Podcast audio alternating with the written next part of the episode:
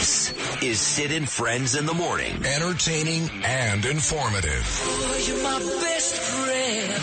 77 WABC. The decision to reconstitute the Gilgo investigation. What went into that?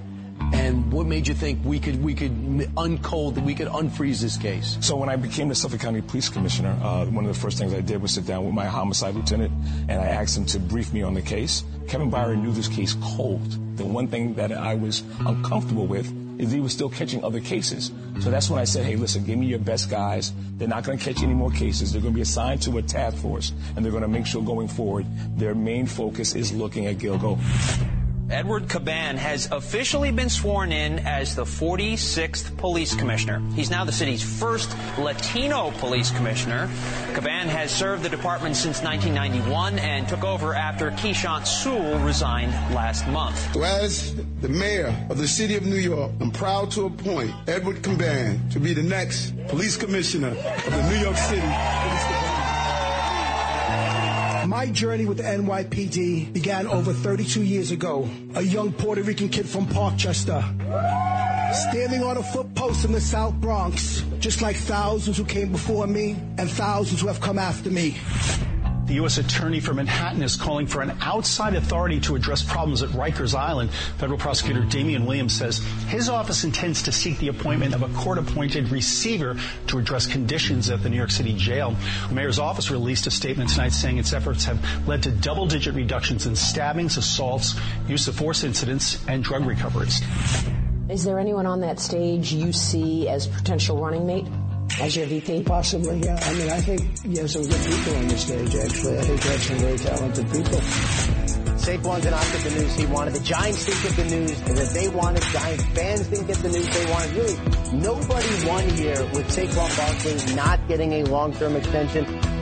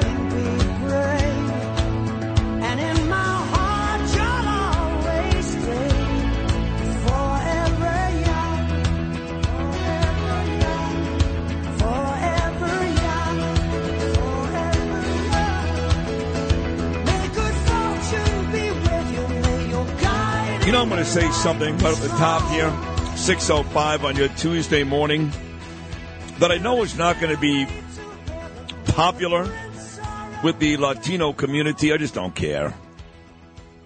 Anybody else? I see Noam in the newsroom, Lou Rufino in the studio.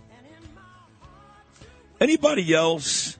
Franchise Lou, franchise Lou. Anybody else in these studios sick and tired like I am of hearing about where you're from, what your nationality is, what your religion is. All I want from Eddie Caban is be a really good police commissioner. Be like Bill Bratton. Be like Bernard Kerik. Be like Ray Kelly. Sewell could have been great, but she was there for about 15 minutes. And I wasn't a huge fan of a couple of Irish boys. Here I go. Jimmy O'Neill and Dermot Shea. But anybody else kind of tired of that? The first this, Puerto Rican, Latino. God, who cares? First thing I heard yesterday. And, and I know, well, Sid, you just don't get it. There's a million little kids right now in Washington Heights, Puerto Rican kids, who think now they've got to. Oh, shut up. God. Can we ever get to the point we stop doing that? Here he is, 30 plus years on the force, decorated police officer, and just the perfect guy for the job, Eddie Caban. Not Puerto Rican Eddie, not Latino Eddie, not black Keechant Sewell, not female Keechant Sewell, not the first black, first Puerto Rican, first, first, first, first, first. I just don't care. So I hate to pee on everybody's parade in the morning, especially if you're Latino, but I just don't care. Tell me you're going to be a good police commissioner. Tell me you're going to reduce crime in this city. Tell me that the rank and file are going to respect you and put their lives on the line for you every day. And I don't give a rat's ass if you're Puerto Rican, Jewish. I don't care. I don't wake up every single day hoping to God we get the first Jewish president. I just don't care. I mean, I'm serious, Lou. They- oh my God, Joe Lieberman, he's Jewish. He's a vice president. I like Joe Lieberman. Smart guy. I like you too. Thank you. Thank you, Joseph. Oh, oh my God. I mean, that's fine. If you're Puerto Rican, you're excited about it. I mean, good for you. It's just dumb. It's the right guy for the job. Just, let's just do that. Even right now, I'm reading New York One. Mayor Adams names Edward Caban NYPD's first Latino police oh, commissioner. My God. It doesn't stop. It doesn't stop. So if Eddie Caban sucks, let's say he sucks, is that a blemish on the Puerto Ricans? Good point. Good, good point. No, are you tired of this at all? I mean, I know you have to report it as the news director, but can we stop first gender, race, creed, nationality? Can we just stop that and congratulate Eddie Caban on being the 46th police commissioner rather than a Puerto Rican police commissioner? Yeah, well, you can say, look, he's been a cop for 30 years. He Right. went up through the ranks. He's the one that deserves the job. Sure. That's it. It just it's it's nauseating to me. You know? But listen, if he's happy and the Puerto Rican community are happy, God bless him. But we need to get to that point where we stop identifying. That's my point here. We need to stop identifying. Do you realize that there have been the exact same amount of police commissioners as presidents of the United States? 46. Yesterday, Caban became the 46th police commissioner, and Joe Biden, as we stand, is the 46th president. Do you realize that? Well, he doesn't. Joe doesn't, no.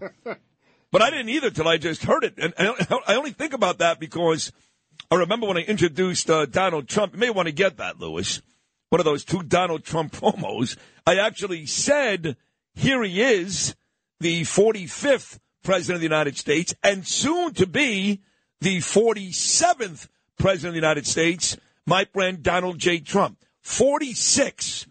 That's the number to bet today. That's a lucky number. 46 police commissioners and 46 presidents. Is that uh, ready to uh, rock and roll there, Lewis? I'm making sure I have the right one. Yeah, there's two of them. You're right. One of them we I forget what the other one we even talk about, but uh, here it is. The number 46 is a big number today. When Sid and Friends in the Morning talk with Donald Trump, people listen. The 45th president of the United States and soon to be the 47th president of the United States, my friend Donald J. Trump. Mr. President, good morning. How are you, pal? Hello, Sid. Hear the Hello, Sid.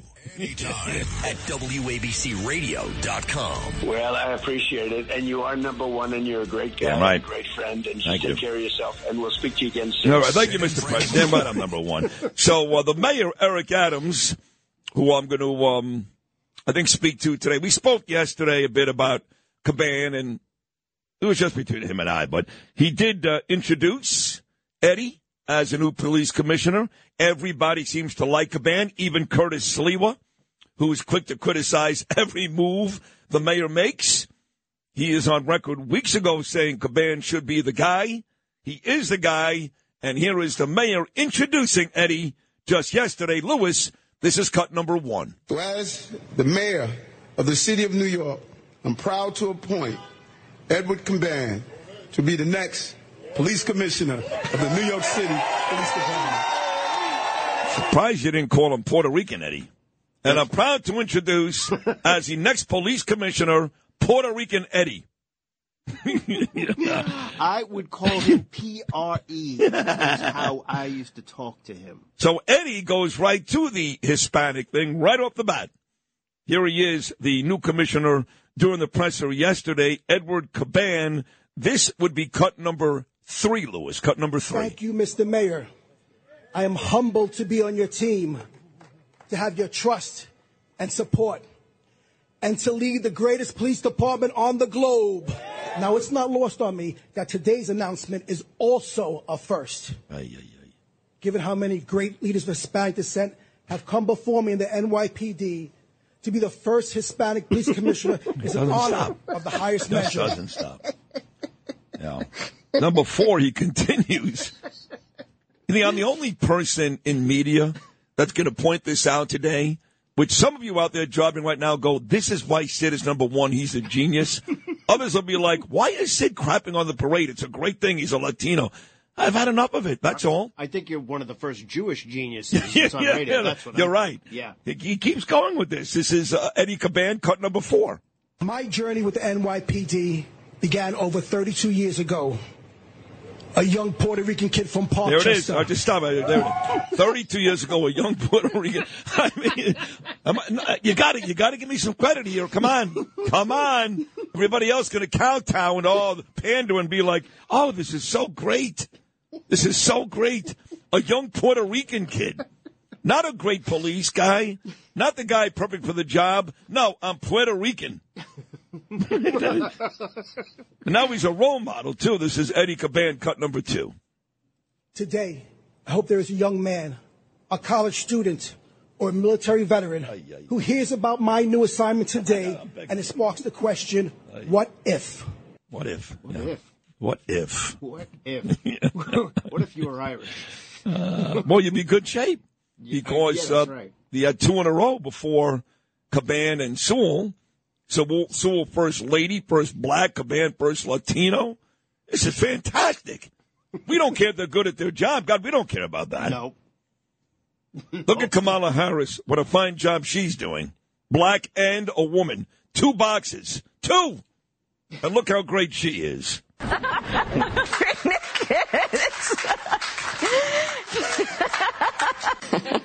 So my favorite cut of the day is my man Charles Barkley. Charles, of course, Hall of Fame professional basketball player, does that TNT sports basketball pre and post game show with Ernie Johnson, Shaquille O'Neal, Kenny Smith, and others. Now he's got a new show, I believe, starting in September on CNN with Gayle King, uh, the King and I, or something like that. Did you know that? You didn't know that, I- Lewis? Nope. Yeah, I'm- Gayle I'm- King and Charles Barkley. I'm fascinated already. So I used to cover this golf tournament in Lake Tahoe for three consecutive years. Back in the late 1990s with my first ever radio partner, Scott Kaplan. You guys have heard Scott on this show with me and Bernard. God rest my partner's soul and me. Scott's a great guy. He was my first ever radio partner before Craig Carton. And we used to go out to Lake Tahoe every year and cover this amazing celebrity golf tournament. There is not a tournament in the country that comes even close when you talk about big time guest lists. Not even close. And Barkley has been out there forever.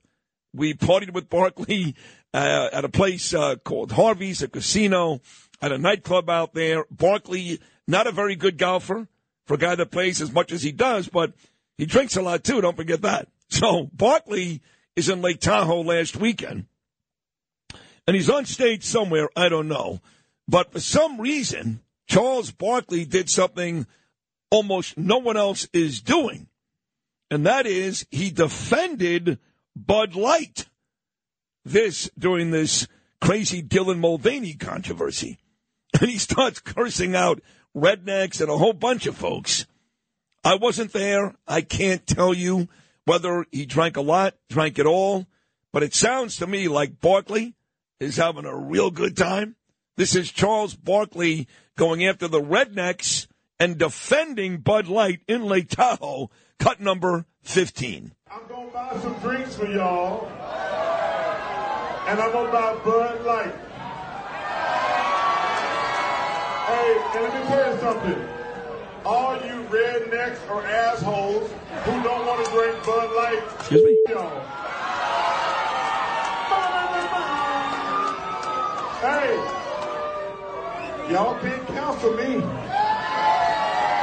Hey, I ain't worried about getting canceled. Because let me tell you something, if y'all fire me and give me all that money, I'm gonna be playing golf every day. so listen, as I said last night, if you're gay, God bless you. If you're trans, God bless you. And if you have a problem with them, you. There you have it, folks. Charles Barkley, just a rant defending gays, transgenders, Dylan Mulvaney, Bud Light. No one seems to know why. But of course, the biggest story still remains the Gilgo murders. I think of all the interviews I've seen with Suffolk County DA Ray Tierney, and I've seen a bunch, none of them, and please don't get angry with me, none of them come even close, even close to the interview I did with Tierney yesterday. Not even close. They all ask the same exact questions. So Rodney Harrison, the Suffolk County Police Commissioner, who will join us on this show tomorrow, he was on with my dear friend Brian Kilmeade on Fox News yesterday. And Brian asked him straight out, when did you come to the realization that Rex Heuermann, this creep, was the killer? This is Rodney Harrison, courtesy of Fox News, Lewis, cut number five. When did you realize this is more than just a possibility? It's him. And how long did you follow him before you grabbed him? Yeah, so uh, we found out the avalanche was connected to him in around March, maybe early April. And, and then we started uh, diving a little bit more deeper into uh, who this individual was. We found out he was an architect and uh, some other things. And then we uh, were able to do some phone records and some uh, other background check with, it, with how he uses his credit cards and look at his at his family and he has a wife and two kids and just his his, his lifestyle and uh, we we we started getting closer and closer saying hey this may be our person and uh, speaking to Detective Lieutenant Kevin Byer who um, oversaw the task force uh, who did a phenomenal job and I want to thank my partners that helped us out uh, we were able to get him into custody. So one of the things that struck me in my conversation with Tierney yesterday, two things really. One was the Chevy. Remember Nancy Grace was on this show yesterday saying of all the clues, hair strand, DNA, pizza crust, burner phones, all of it, she thought the car was the biggest clue. And Curtis caught this. Great job by Curtis. At one point, Tierney told me in studio they found the car in South Carolina not outside his house in Massapequa Park. There was no follow up. Not sure why that was the case. That was one thing that struck me. The other was during the conversation, Tierney told to me, said to me, I should say, that Heuermann had 92 gun permits. And I said, wow. So he clearly had weapons in the house. And Tierney said yes. At one point yesterday, the number was about 200 guns now, today, they've amended it to possibly 300 guns.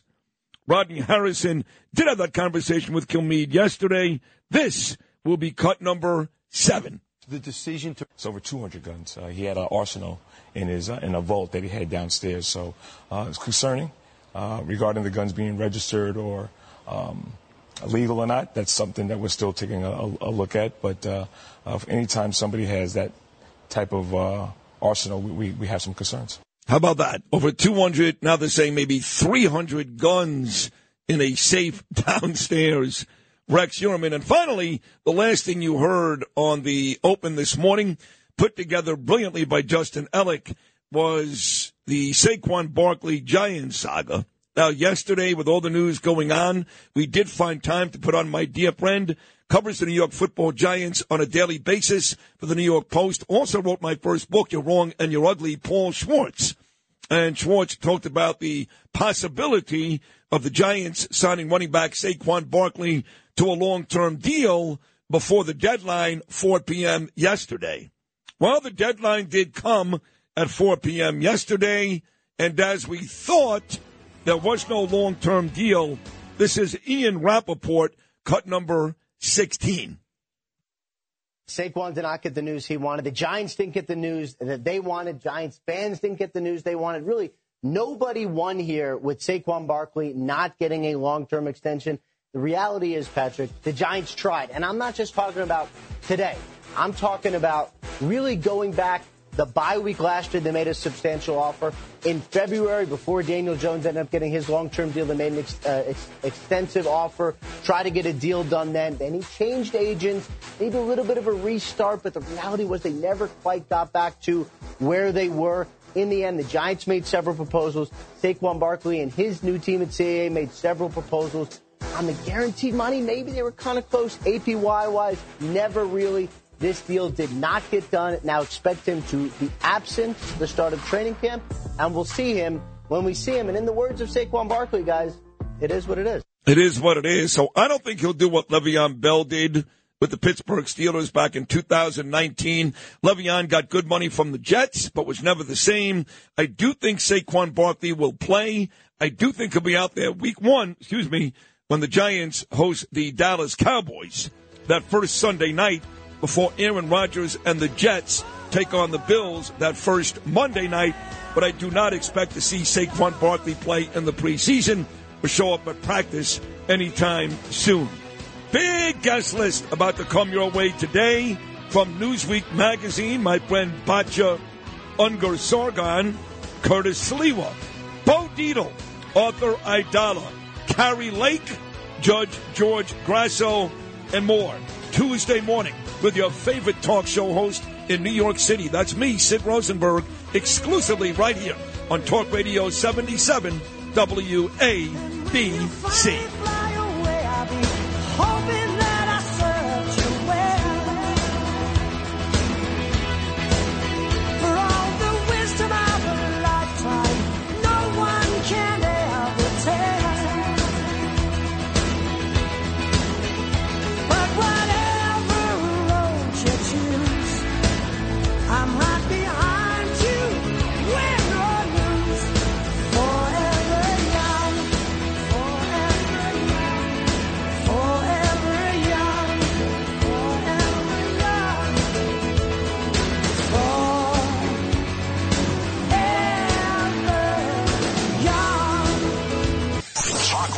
77 WABC.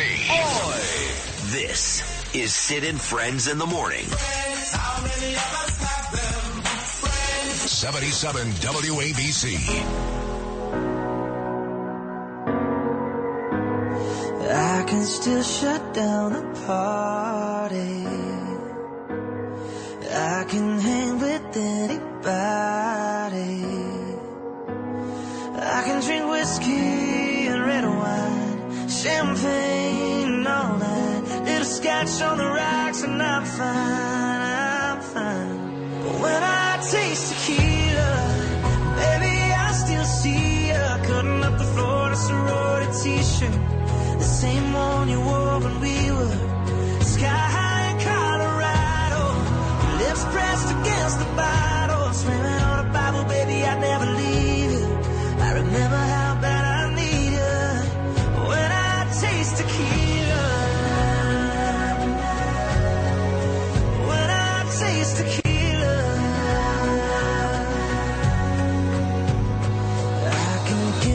there's a restaurant where uh, Lou and I live. Talked about it before. It's named Callie's, and actually, NFL, not NFL, Pro Basketball Hall of Famer Chris Mullin, his brother Terrence, who's a great guy, is one of the owners. Terrence and Tommy and Brian, and you sit outside on the corner of 129. They just redid the whole place. It's actually really pretty, and um, you know it's it's not um, fancy but it's also not diner food, and it's good. They make good roast a beef nice sandwiches. Yeah, Mike Sullivan from Brennan and Carr taught him how to make a roast beef sandwich, and they make a nice Tex-Mex salad and wings. And so, long story short, last night it's me, Danielle, Gabriel, and his friend Willie, and we're having dinner. And they uh, they play the music really loud, and I like that sitting outside. And they're always playing this country station. And that song came on, Dan and Shay, and it reminded me years ago how much I liked that song, Tequila. About the same time, I liked the song Sangria by Blake Shelton, so it's no surprise I've been to rehab twice. All these songs with liquor, but that's what country music guys do. So I spent the next 20 minutes with Gabe and Willie explaining to them why country music is the best and why these artists are the best. Because all they sing about is trucks and broken hearts and liquor and they ain't talking about killing cops and banging hoes and shoving drugs up their ass and all this stuff that, you know, hip hop guys do. If I made it about race, I didn't because Eminem is white. But the the the caliber of musician and the caliber of people, these are great Americans. They love this country. It's just night and day. Night and day. And I think I got him. So I asked uh, Gabe's friend Willie if I walk around New York City now every day like the I-Man did wearing a cowboy hat. And he said yes. So we'll see today if I really did transform Willie into a country music enthusiast and walk around looking like an idiot like Imus did. When did that start? What was that all about? A long time ago. What was it? What happened? He What? just showed up one day with a cowboy hat on? I wasn't there for the transition. Yeah, it was uh, not much surprised me. It just, I guess. I know, but he, happened. he was a regular rock. I mean, he was doing rock and roll stuff on VH1. And they just walked into work one day with a holster and a cowboy hat? I don't get it. That didn't just happen, but it's it, look. He was uh, from out west. His brother lived in Texas. I'd Freddie, God rest his soul. Yeah, or uh, Yeah. or or Santa Fe. I, I forget Santa where- Fe, I forget think, where yeah. Fred Yeah. was, where he ended. Well, he lived in a couple of places. Yeah, He lived in a trailer with no roof. but yeah, right. Lucky, lucky to live anywhere. God. Actually, but that's it start. It just happened. It just would- happened. and then he would and then he would uh, extol the virtues of having. Look, I got this hat at this place. Yeah, then he got in nuts. Manhattan. Yeah. and then I got these boots. And then With I- Justin Boots. Yeah, okay, they're On and on with Justin Boots, okay, yeah. They look great. Well, I do love country, and I, that, that Dan and Shay song is is a favorite of mine. So after I was done having dinner, I realized that last night was a big night for Fox News. The, new lineup started last night, and that has our old friend Laura Ingraham moving from 10 p.m. to 7 p.m. Jesse Watters, my guy, I'm on once a month, moving from 7 p.m. to 8 p.m. Sean Hannity stays at 9, and the unfunny Greg Gutfeld goes from late night to 10 p.m. And look, I love Sean Hannity. The guy was very good to me. Uh, put me on his radio show when I was struggling down in Miami. Reached out to me, helped promote my books. I love Sean. But every now and then, because Fox News gets caught up in nonsense, like this cocaine story, you watch some of these shows, and I really believe you get dumber by the second. So here's a scenario: we have two very bright people, Sean Hannity and somebody I really love, who I hope to God Donald Trump makes his campaign manager, Kellyanne Conway. Right, two really smart people. Sean Hannity, Kellyanne Conway, new lineup, Fox News, big night last night. In fact, there was a third guest, or a second guest, I should say, and that was Bush's old guy. What, what's his name again? Ari Fleischer. Right, Ari Fleischer. So they start talking about the cocaine in the White House. Let me make this very, very clear. I know they're trying to attach it to Hunter so that I guess it becomes criminal and he can't do whatever. I don't know. But the more they talk about this cocaine in the White House, the dumber they all sound. And as impossible as this seems, two very smart people, Sean Hannity and Kellyanne Conway, may have had the dumbest television conversation I've ever heard last night when they were both trying to make an argument that the cocaine found in the White House is actually important. I mean, this is, you literally get dumber by the second. I'll play it for you right now. You tell me, Lou, if you agree. Hannity, Kellyanne Conway, cut number 12. It was hardly even an interrogation. I mean, the crime here is worse than the cover up, but the cover up's pretty bad. Ari and I walked through that West Exec entrance probably thousands of times in our respective White House careers, and we know where those lockers are. We know everything in the complex, Sean and Ari, 24 7 on camera. I don't think it's that difficult to narrow the circle the of West people Wing. who were in that area, not the West Wing, uh, in that area. It could have been somebody on the tour, it could have been anybody. The fact is, Right. That you don't close something this vital to the national interest in the West Wing, to Ari's point, close to where the president works and lives, Yeah. within 10 days. Why? We looked for Russia collusion Yes. for three years. We couldn't spend three months on an investigation. No. And, by the way, Stupid. 193 kids under the age of five have died of accidental fentanyl poisoning. Look at the stretch. Look at the Recently. stretch. Why? Because tiny little grains are left around, unbeknownst on. to them. This could hurt somebody. Oh, stop. This is Yeah. this is an illicit drug in the West Wing, and it should be taken more seriously. But Sean, What if it was I think anthrax? the dime of cocaine. Yeah, this- what if it was Well, sure, anthrax? Maybe I've had it Cocaine laced mailed with to my house. Yeah. Yeah, Scary, and scary it could times. be any of that. We don't. Uh, by stop the way, we stop. don't even know. What if this was anthrax? Is what? Which it's not anthrax. We know it's not anthrax. If it was, then we can start talking about national security implications. What if it was anthrax? It was blow, Sean. It was a little bit of cocaine. You want to go on and on every single night, desperately trying to attach it to Hunter Biden? We know Hunter Biden does coke. We got it. And yes, if in fact it turns out to be his coke, then he's got some real legal issues. We get that. We get that. But I always thought the Hunter Biden stuff was all about one guy, not Hunter Biden, Joe Biden. Right? All the things that Hunter has done, we're all hoping at least smart Republicans that there's a tie to Joe Biden. We don't care how much cocaine Hunter does, how many prostitutes he has sex with. We don't care. You're going to sit there, Sean Hannity and Kellyanne Conway, two smart people, and try to convince the American public that this is an important story and they should keep the case open. Could be, it could be, as, as, as Kellyanne Conway said, thousands of people walk through there every day. Who cares? It wasn't anthrax, Sean. It was cocaine. I'm sorry. It is beyond stupid, but this is why two million people at best watch Fox News. Because what kind of sane, rational person is going to sit there and watch this, especially a conversation about that? Beyond stupid. Traffic with Joe Nolan and my friend Batya Ungar Sargon from Newsweek are both coming up. Right now it's time for the 77 WABC minicast clip of the day. Everything you need to know in under 10 New York minutes. Download and subscribe wherever you get your podcasts and get the max out of Mini. Listen anytime on the 77 WABC app. Today's minicast is from the other side of midnight. This is my boy Frank Morano, the brilliant Frank Morano. Here, Frank talks with Tom Shaluro about the Gilgo Beach killer. What did we know about these remains that had been found on Gilgo Beach? What did we know about the victims? Well, give us sort of the, the background before there was an arrest made. Yeah, mo- most of the most of the victims were sex workers. Most of them advertised um, uh, when Craigslist was taking those type of ads, if you remember, and uh, they certainly were doing very well. People were calling into them. A few of the victims came out of New Jersey, a couple came out of upstate, and they they would put these ads out there, and they would find the Johns, they would find the customers uh, that would uh, eventually procure them for their services. Entertaining and informative. This is Sid and Friends in the Morning. 77 WABC.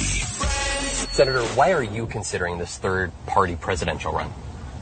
We're not considering anything. We're not putting anything on the table and taking anything off the table.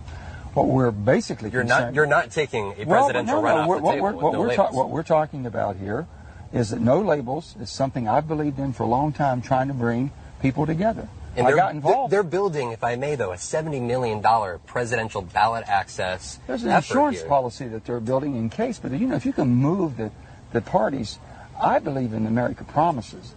I don't believe in the promises from the two parties we have right now because they've gone so far to the left and the right. Thank you.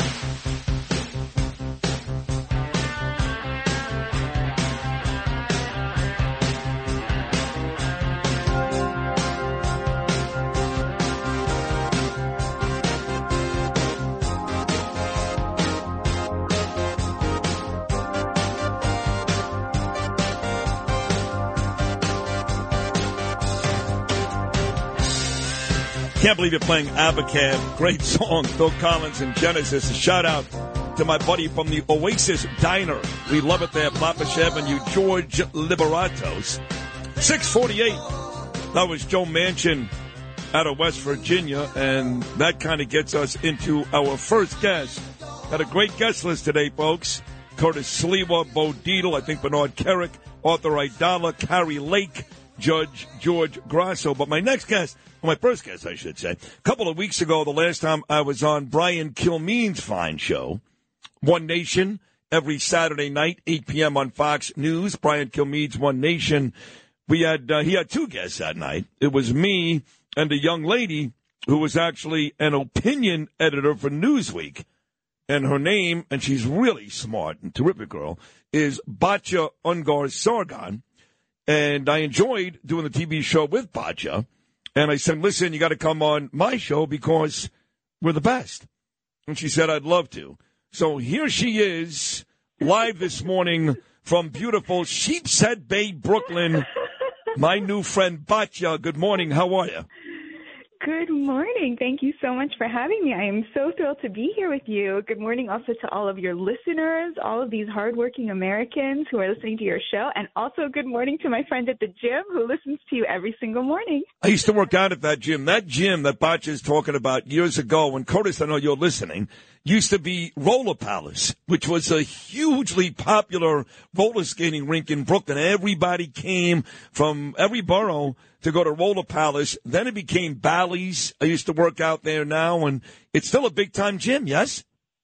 Yep, yep. It's it's it's the hot spot for everybody everybody in the neighborhood. This is a great neighborhood. You know, there's a lot of middle class people, working class people, a lot of immigrants. It's like a really neighborhoody New York old time neighborhood. So it's Yeah. the gym and it's Wheeler's restaurant. Those are the two hot Yeah, spots. you listen. I used to go to Wheeler's every Tuesday night. I used to go to Captain Walters with my wife of 31 years, Danielle, every Thursday night. Used to go to Maria's for good Italian food on the weekend, and of course, uh, Lundy's was in that neighborhood in Sheepshead Bay. In fact, when I first got married, we moved. I was living on Quentin Road. We moved to East 8th and Avenue V. And you know, of course, Batya, that one of my really good friends in local politics, Inna Vernikov, she's the city council person. She's got a race coming up in November. That's her area, and it still remains one of the nicest areas in Brooklyn. Yes? I could not agree with you more. Well, let's get to the story that I started with there, the Joe Manchin cut, because I know you wanted to talk about no labels today. Joe Lieberman, also a good friend. He's uh, been uh, going after this now for the better part of a decade. I know Manchin was with Jon Huntsman out of Utah yesterday. Nobody really pays any serious attention to that third party. Although we've seen in the past guys like Ross Perot make a difference in elections. What about the possibility of no labels becoming a player? And if they do, what are your thoughts, Batya, on Joe Manchin? So, you know, I have two sort of competing thoughts on this. The first is more democracy is always good. What you're seeing right now is this panic from Democrats, the way they always panic when people are given more options and not being held captive by them. And so they're sitting here panicking that another party, another option for their voters Ay, ay, ay, this is the end of democracy, right? They always call more democracy the end of democracy. They're, of course, wrong. More options are always good. A unity ticket is a beautiful idea. So much more unites us as Americans than divides us.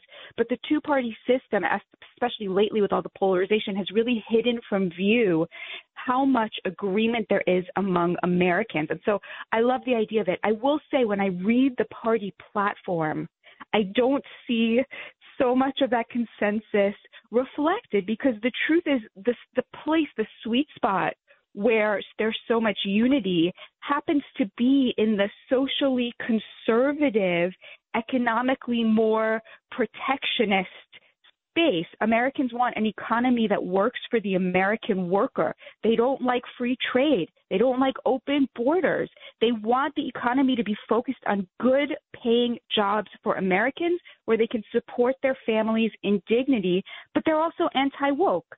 So there's like a little bit from both sides. And this party platform unfortunately falls into that squishy middle where both parties were for a very long time of much more free markets, but also much more social liberalism and wokeness. And that's just not where it's at. In fact, the person who figured out most where the American consensus was was Donald Trump. His platform really was in that space of socially conservative, economically protectionist. Unfortunately, he himself became so polarizing that a lot of working class liberals and Democrats didn't feel like they could vote for him, even though they agreed with him about a lot of things. You know, Batya Ungar Sargon joining us right here once again, an opinion editor for Newsweek. You mentioned Donald Trump, and right now he's got what looks like to be an insurmountable lead over Ron DeSanctimonious, as he calls him, and the rest of the field.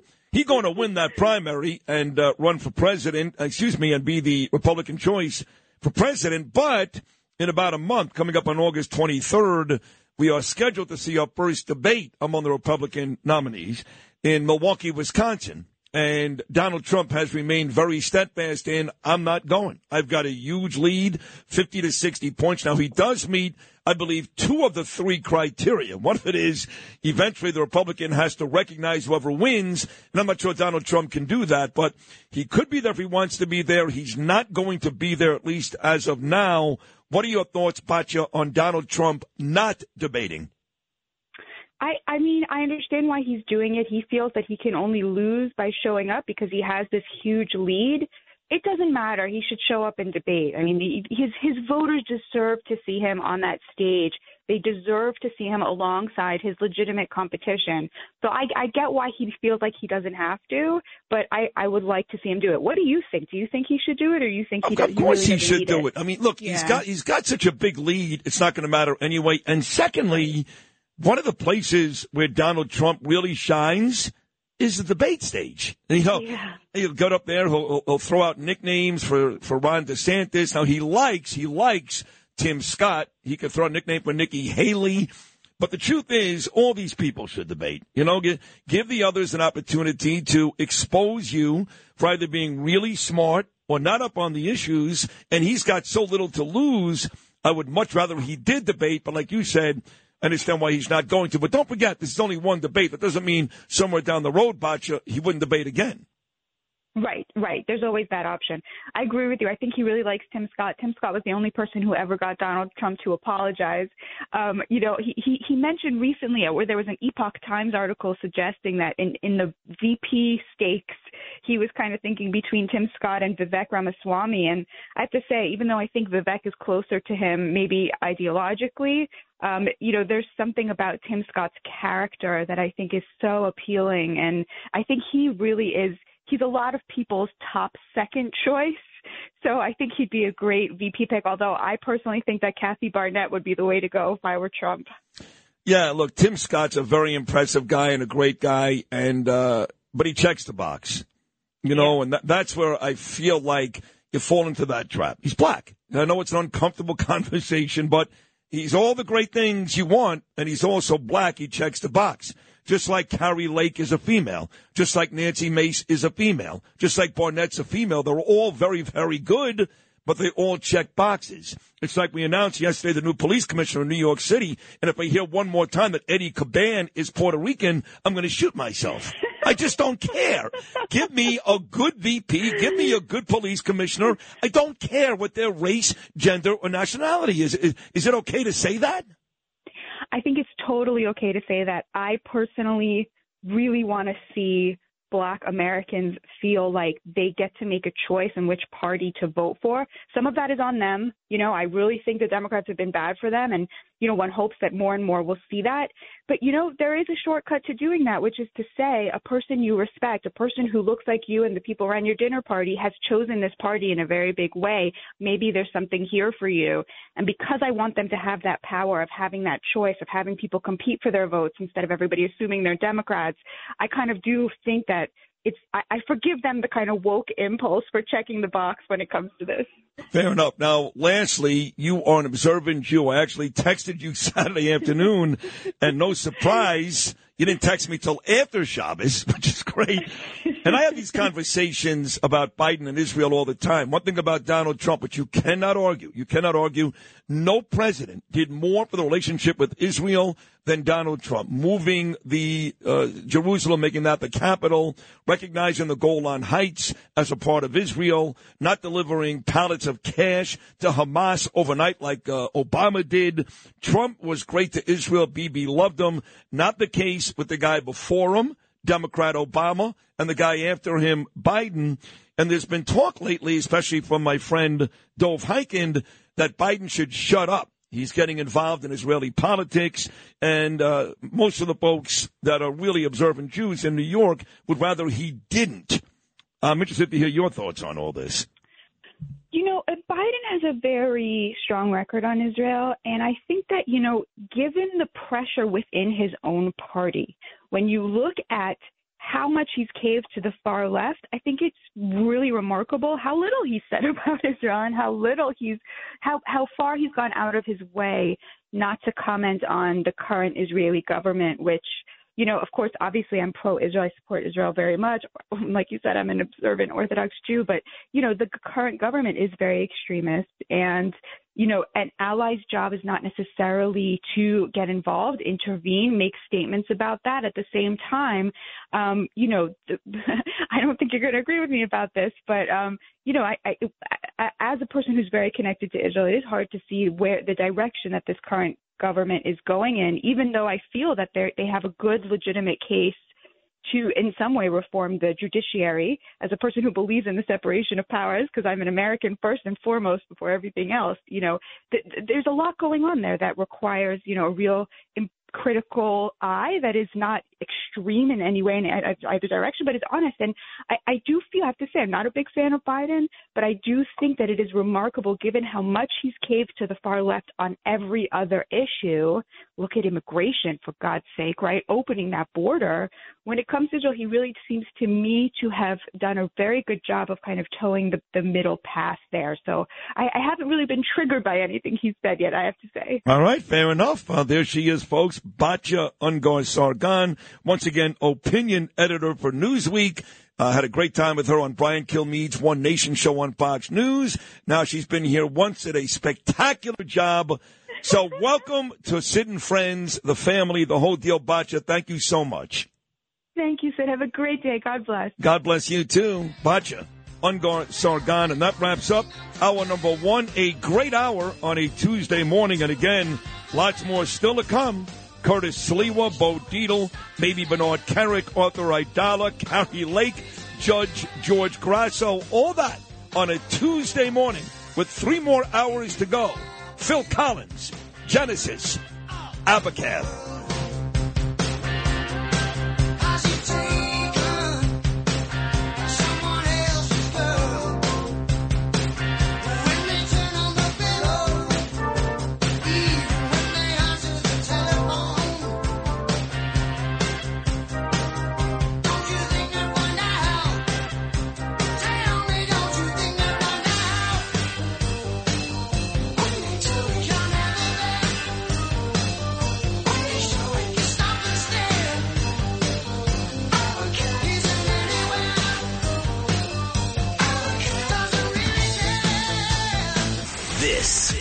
Sid and Friends in the morning.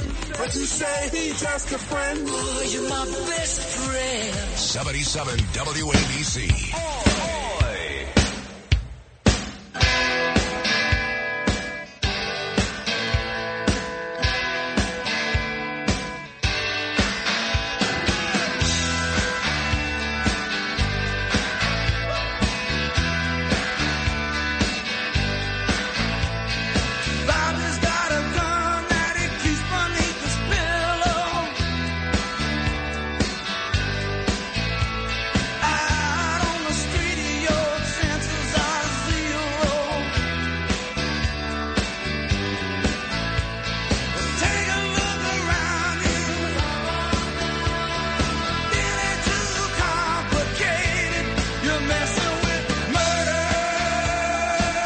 Little Brewster's for you, 710 on your Tuesday morning.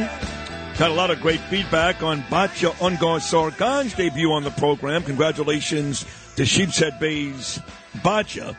But of course, we put this uh, time aside every weekday morning for the icon, the legend. Gets big ratings noon to one every weekday. Big ratings all weekend long, overnights, and really big ratings here with me, 705 to 710 every weekday morning.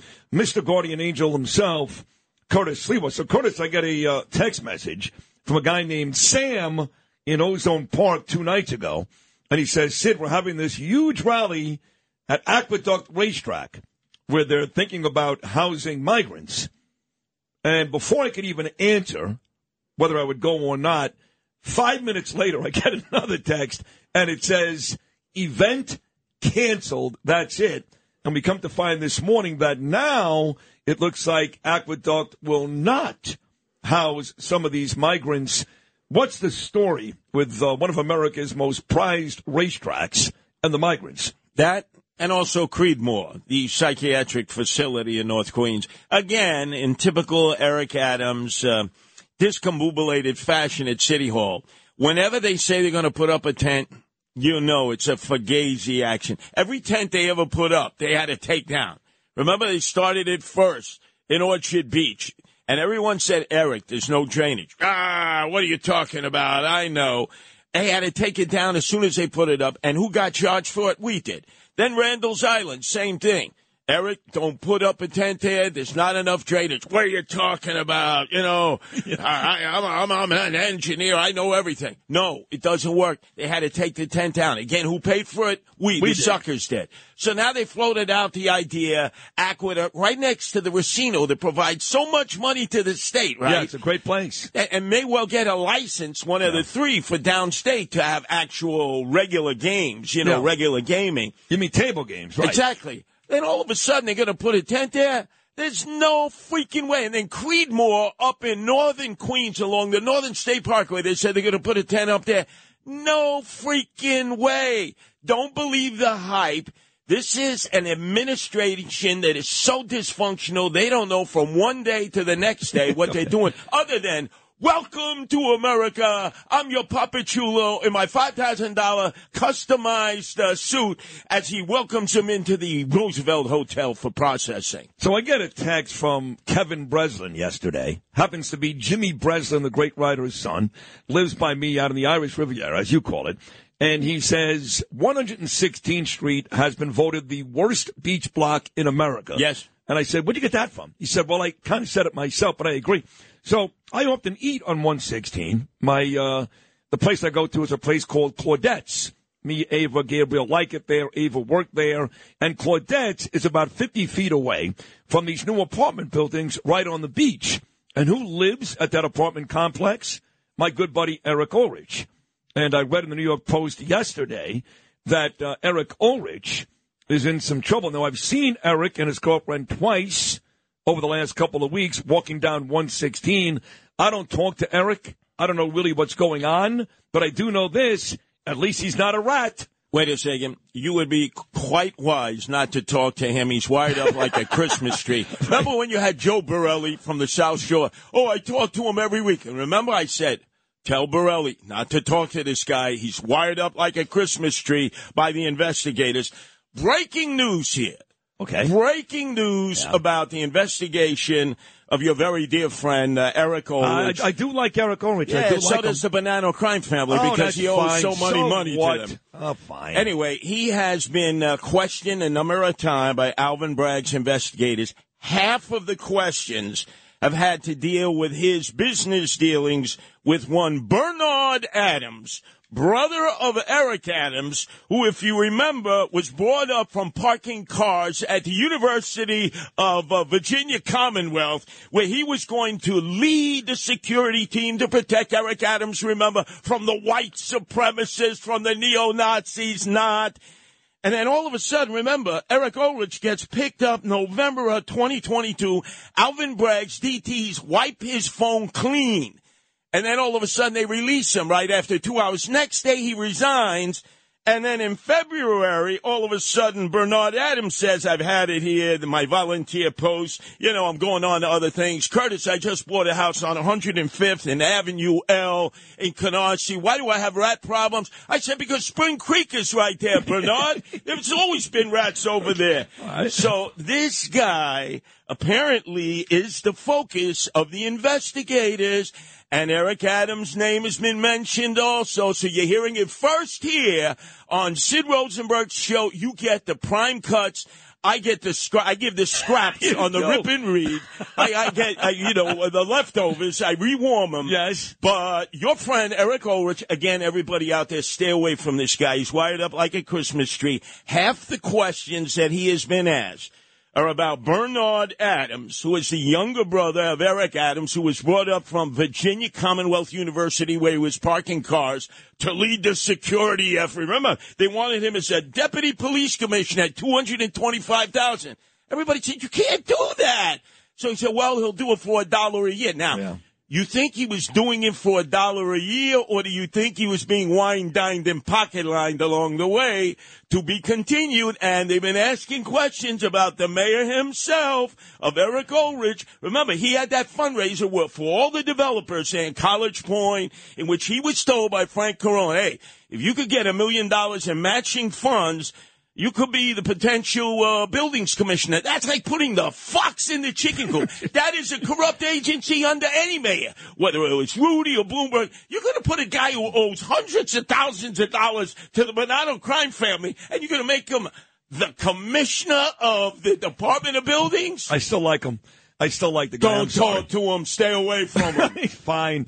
Uh, when when the- he pushes his collar out to you and says, "Could you speak up a little bit?" You know, He there's the sound of the waves in the stop? background. He's got a dog. He eats in a bagel shop. He's a normal guy. Sure he he lost is. a couple of dollars. So what? I have two in my lifetime. So yeah, what? pretty soon he'll be out in Idaho behind a uh, uh, a 7-Eleven serving. Slurpees and nachos with a new name, a new identity in the witness protection program. Who's the buildings commissioner now? Uh, Jimmy Oddo. Jimmy Oddo. The That's right. former, Oh. the former, uh, excuse me, the former borough president of Staten Right. Island. I, I think Frank Morano loves that guy. Oh yeah. Meantime, he's sold out. He's got his lips sealed on the tuchus of Eric Adams.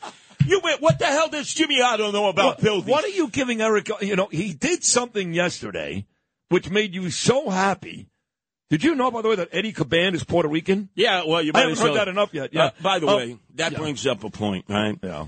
Uh, Puerto Rican police commissioner. Okay, I got Oh, it. God, who cares? Almost a Puerto Rican mayor. Remember, uh, Eddie Caban was the driver for Fernando. His name is Eddie Caban. It's not Eddie No, it's Caban. You screwed me up for weeks It's with Caban. this. It's Caban. Why everybody's saying Eddie Caban? By the way, how come you haven't mentioned that no Italian American has ever been police commissioner and no Italian American has ever been president? You keep mentioning, oh, no, no Jew has ever been president of the United That's States. true. No? Jew ever. And but look- you, you've had a police commissioner, Howard Safir, one tough Jew So from what? the Bronx. But, but, but and look at the mayors. You've got Rudy Giuliani here in the city. Why no Italian American police commissioner? Think about that. I don't know. Because they think if you have a cop who goes up the ranks, an Italian American, how do we know he's not affiliated with organized crime? Come on. You know the old prejudice. Who was the first police commissioner of New York City? Teddy Roosevelt, right? That's correct. And he- when he was asked by the New York Times, hey, what do you think of them hanging Sicilians down in New Orleans? The biggest lynching ever, even one single That's day true, of lynching. is and you know what he said to the New York Times?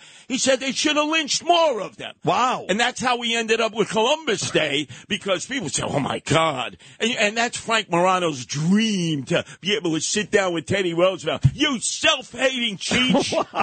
All I mentioned is uh, Frank Morano or Jimmy Oddo. Look what you got. So, uh, you've broken stories on this show about migrants, migrant shelters, people gaining very big positions in New York City, and you've even been able to gather information to your credit and your beautiful wife Nancy on the Gilgo murder story. yes. You've got some information. You've got pages today. Uh, yes, in fact, uh, as uh, John Catsimatidis, our owner-operator, great talk show host in his own right, said yesterday on your show, who signed the permits? We now know he had 300 guns in a safe. Meantime, Rodney Harrison says his wife didn't know anything that was going Oh, on. I thought you were going to say the first thing that John Catsimatidis said to me on this show was Curtis is more wrong than, excuse me, is more right than wrong. Yeah, well, you better tell Peter King, who said, oh, the FBI was involved from 2010, the beginning of the investigation. And who did you have on? You had on the DA Tierney. By the way, you did the best job of interviewing him. And what did Tierney say? No, the FBI just got involved recently when I became the DA and Rodney Harrison became the police commissioner. He did say that. He said that uh, they did not get involved. They found bodies in 2010, and according to your credit to the Suffolk County DA Ray Tierney, the FBI did not get involved till 2022. And when I offered up what you talked about, prostitution rings, some of the I didn't use the names. I didn't say Burke or the rest of these guys. He did not cut me off and did not say no. He said, "Look." The fact is, the FBI, to your credit, Curtis, was not involved. By the way, I will be revealing that there was another freaky deaky guy part of the department then. When Burke was having sex, bondage, uh, snuff films, the whole nine yards. What? Snuff That's Snuff right, in Oak Beach, in that gated community. Snuff films? Yes. And by the way, he was the police chief. There was a police commissioner at that time. Nobody talks about him.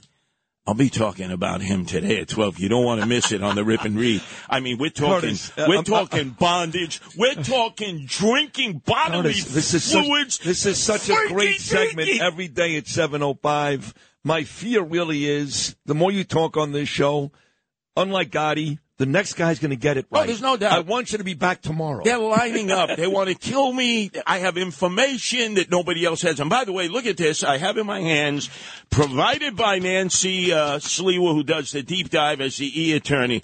Look at this. Guess who had a concealed weapons permit? It looks to me like the concealed weapons permit is under the name Rex Heuermann. Hmm, better known as Architect Rex, who signed, as as John was asking yesterday on your program, John Catsimatidis, who signed the permits?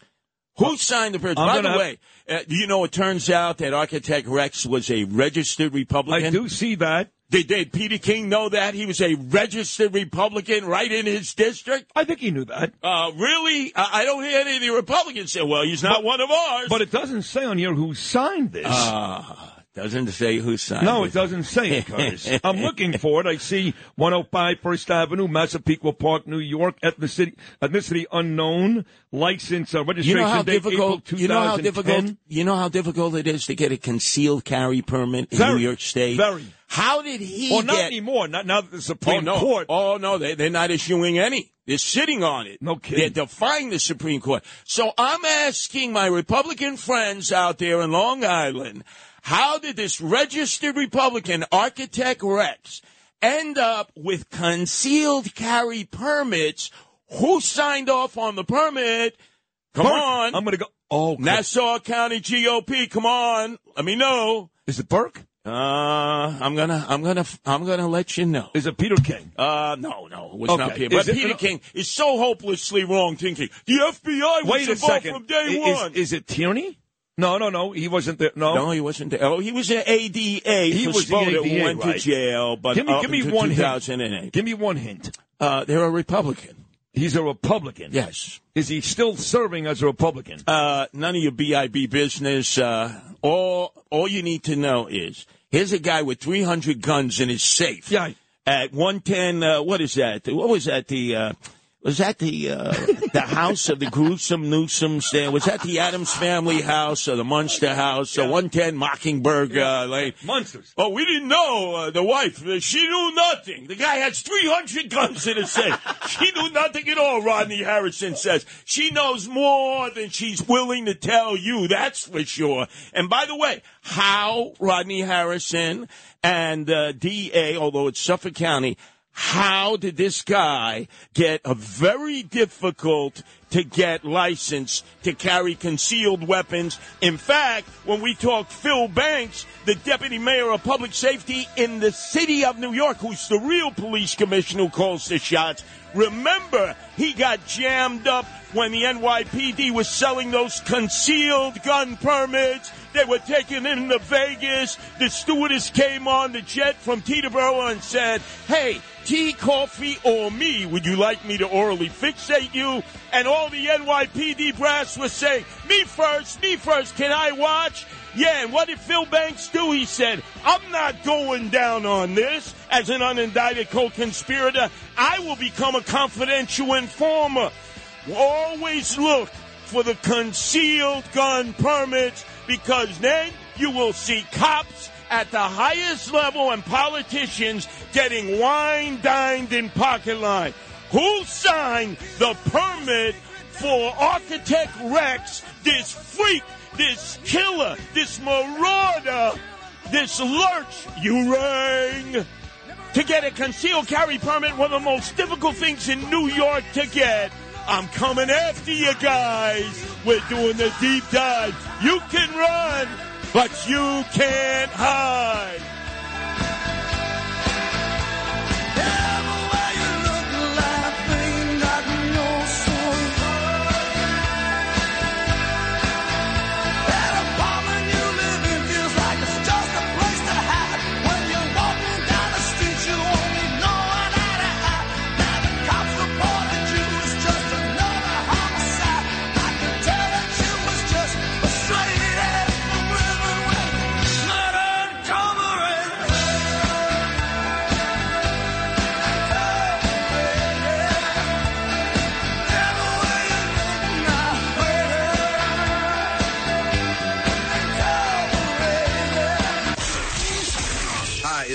Cowboys legend Emmitt Smith, and this is See It in the Morning. Let me do that again. Hi, it's Cowboys legend Emmitt Smith, and this is See It and Friends in the Morning on 77 WABC.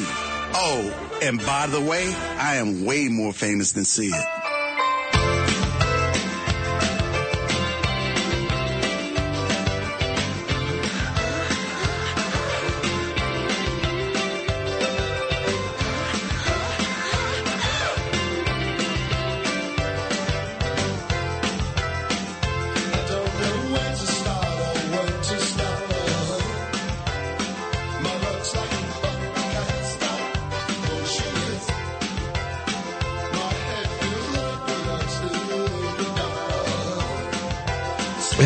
Smith. I love Emmitt. We got to do more of those. I, I had Brian Kilmeade do one. I'm waiting on Chris Libertini, but got to get more of these guys to call in and do Sid drops. My my old friend who turned out to be a real douche face, Dan Le Batard, he opened for his radio show, which was immensely successful for many years, ESPN, and 790 The Ticket down in Miami was just people drops. We had uh, some great guests, but all sports. Unlike us, we get presidents and senators and congressmen and sports and entertainers. We get all of it. We do it all on this show. And that's not an accident because I've modeled myself and this show after guys like Stern and Imus, the real morning greats, not the political talkies that bore me to death. And that's why, to be completely honest, I don't listen most of the day to any radio. Uh, not even sports talk because that bores me too. You put on the fan and you, you got to hear 90 phone calls about how bad the Mets are. No kidding. Very, very boring. I mean, these stories, if, if I hear Rand Paul one more time criticize Anthony Fauci, if I hear Jim Comer tell me for the hundredth time he's got bank receipts on Joe Biden, Sean Hannity sounded like a moron last night when he said, What if that cocaine was anthrax? Well, Sean, baby, you're a smart guy. If it was anthrax, it would be a story. But it's not. It's cocaine. So what? Hunter did it. Who, ca- who cares who dropped a bag of blow in a library? It's going to be a blockbuster, bro. Huge. It's going to be huge. You know, you just you can't you can't listen this to this stuff and watch this stuff if you have any real sense of smarts. And I'm I'm just interested in too many things anyway, so I get bored very very quickly. I've got ADD to the nth degree. Right. It's like a weird mix because you have ADD, but then you have so much space in your in your brain for all this useful information. Useful or useless? Uh, well, You know, last night, for example, I watched Rosemary's Baby for the hundredth time. Rosemary. Yeah, I'm laying in bed, and because the night before I watched Officer and a Gentleman, and I forgot to, I never changed the channel, so I laid in bed last night, and Rosemary's Baby was on. I just, I just watched it. I didn't care. Or, or the proper title of the movie, was called what? Rosemary's Baby. No, I don't know. Rosemary? Was that the woman who was on the Dick Van Dyke Well, show? I don't know, whatever hmm. it was called. I don't know. I, I just know that I, I, I didn't have any, I wasn't compelled to change it. I wasn't running to, to Fox News or ESPN. The Mets were off anyway. It's a pretty scary movie. It really isn't. Not even a little. No? No. Not, I was the, bored for 40 minutes till it got scary. Not the end? Now, the, now, listen, that's great. Don't get me wrong, but the rest of it is. You know what we do in- this culture is, and I do this all the time, because most of the time it is true, but we, we tend to nostalgize things and make them better. It's like people. People who are good, but they're great when they die, right? They're No- good at something. When no they die, they're, they're the best ever. No question. Right. I mean, what are they going to say about me when I die? I'm already the best ever. What are you going to say? I, I'm not sure, but they're going to have to come up with a dictionary A new full of word. more Yeah. superlatives for you. dude, Michael Jackson died, and they all oh, everybody forgot that he like used to play with a little kid. Nobody forgot about that. What are you talking about? I feel like people forgot about. That. No, nobody forgot about that, you idiot. God. Justin is a hater. What's the matter with you? He hates. He's not like Bubba. In fact, the poor bastard, every time a song comes on, you almost have to preface it by saying, I know we sub with little boys, but I like rock with you. I don't know. I, I just see a lot of people straight out just keep just still calling him, you know, King of Pop. Well, he Love was. Michael He is a king of pop. It doesn't change. Right. They're What- two separate things. That's all. With the little boys over here, and the music is way over there. I mean, I, I'm I'm disgusted by what he did. As far as I'm concerned, he was guilty. Yeah. Spent like sixty million dollars to shut people up. You don't do that just to avoid a deposition. Stop it. But I got to be honest. When Thriller comes on, I don't change it. No. Or Billie Jean, or Rock with You, or, No, or the not, Jackson I'm not Five saying I stuff. do either. I'm not saying I do either. Well, that's but that's who we are. It's like sports. Like when Ray Rice punched out his girlfriend in an elevator and knocked her out cold. No one stopped watching the NFL. Nobody. Not one person stopped watching the NFL. But we always yell and scream, "Oh, I'm done with it. I'm done. The NFL. I'm done." Colin Kaepernick knelt. F him. You got tickets for the Giants on Sunday? I mean, who are we kidding? God. well, he was, uh, to use the phrase blackball. He, no team wanted him. See what he him. did there? I know. That's why I He was blackballed, yes. No he never played again. No team wanted him. Yeah, but the fans were so upset, and the Ravens sold out week one. There are still people that wear those jerseys. That's that's even the better part. Well, the Ravens were like were good at the time. Yeah, they were good. I took my son Gabriel to see Eli Manning's last ever start for the Giants. We didn't know it was going to be his last start. It was week two, but he got benched the following week for Daniel Jones. Ironically, they were playing the Buffalo Bills, and the guy sitting next to us was wearing an O.J. Simpson jersey. He murdered two people. Yeah, great running back, maybe the greatest running back ever. He murdered two people. I got my OJ jersey on. That's why America's a great place. We don't care. We just don't care. No. We're a joke. We get mad over everything and we do nothing about it. Nothing. I'm serious. Even Democrats, they get mad at their candidates, they get mad at the people, and they just vote Democrat all over again. Anyway, we got to talk to uh, Bo Dietl. He's amazing. He's coming up next. Talk Radio 77 WABC. This is Sid and Friends in the Morning. Entertaining and informative. Oh, you're my best friend. 77 WABC.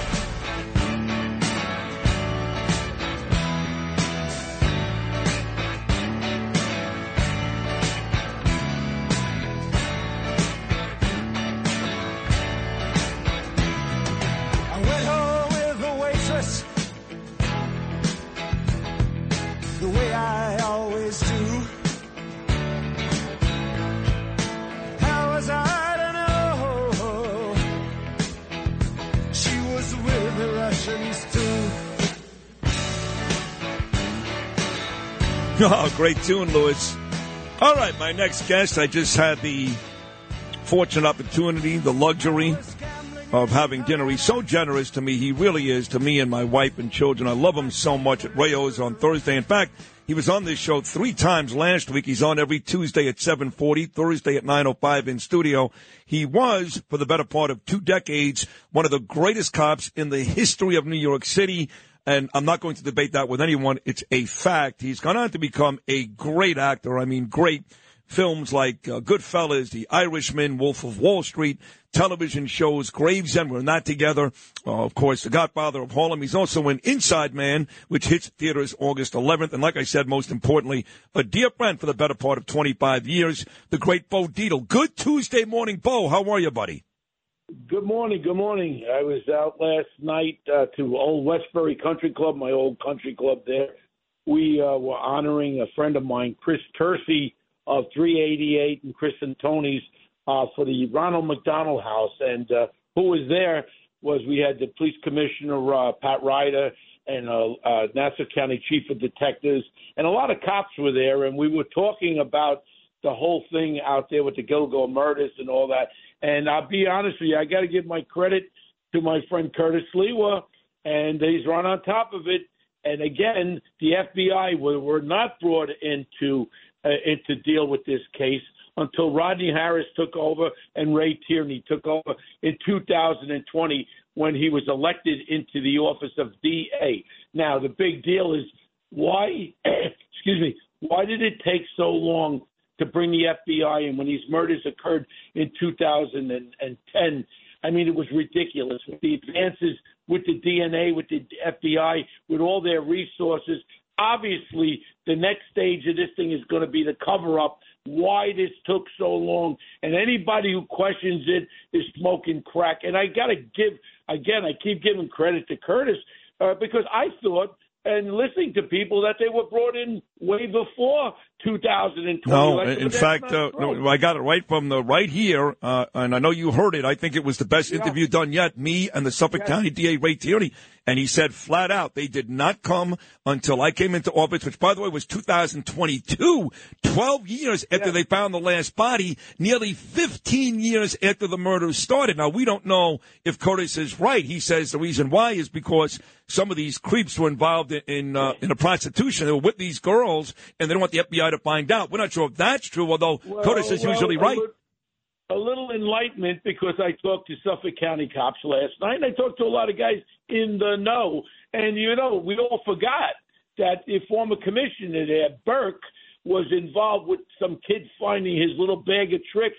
Uh, I think he had whips, chains, mink gloves, dildos, everything in it. Porn. And then all of a sudden, he beat the living crap out of the guy, and then Spota covered it up. It is a big, big investigation that has to be done right now. And anybody who challenges it, you know what? I got a problem with all the evidence that were there. Look, it. I'm a detective. When you have this avalanche, then you have a witness with this big ghoul. I mean, all you got to do is you put it in a computer. There wasn't that many avalanches around.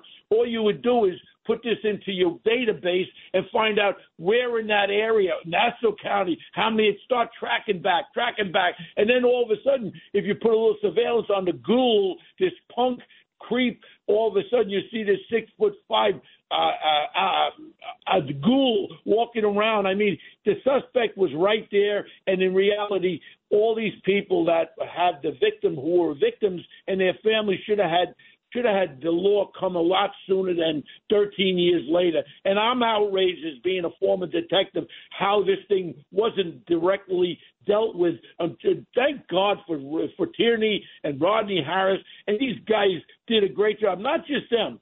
The detectives that were assigned to this case and the FBI agents putting this whole thing together so quickly. To me, it's very quick. And by the way, you also have to add, you also have to add, Bo, and, and again, this is the only show uh, that I've seen. I've seen countless interviews with all these people. This is the only show, uh, thanks in part to Curtis Mosley and me and you and Tierney, that have talked about the possibility of this huge cover up. But I will tell you that Rodney Harrison yesterday with Brian Kilmeade on Fox News also, Bo, went out of his way to thank people like Jimmy O'Neill, Dermot and other commissioners and the New York Police Department because they also helped in this for years and years, getting to where Ray Tierney got just a couple of months ago. So the NYPD deserves some credit too. Well, you know, always, we're always, we're always proud of the NYPD, but in reality, they weren't heading up the investigation. So we can't really say that the NYPD was working because, as far as I see here, they were uh, what they call cock blocked, and they were cock blocked Yeah. completely from getting uh, from getting involved with this investigation by then Burke and also the DA out in Suffolk County. You can only go so far with the cooperation Yep. they give. Did they give them all that information? We don't know that for a fact. All I can say is what a great job done, and I'm very proud to be a detective and have detectives out there that worked hard. And these are the everyday detectives and the FBI agents, the good FBI agents, not the corrupt uh, uh, people who are on top. And in reality, we're we're having now uh, the investigation uh, into the FBI again because it's coming out now with the FBI supervise, uh, supervising special agent in charge of the investigation into Hunter. Now it's coming out with this oversight committee by uh, uh, by the congressman, and they're going to be bringing him in,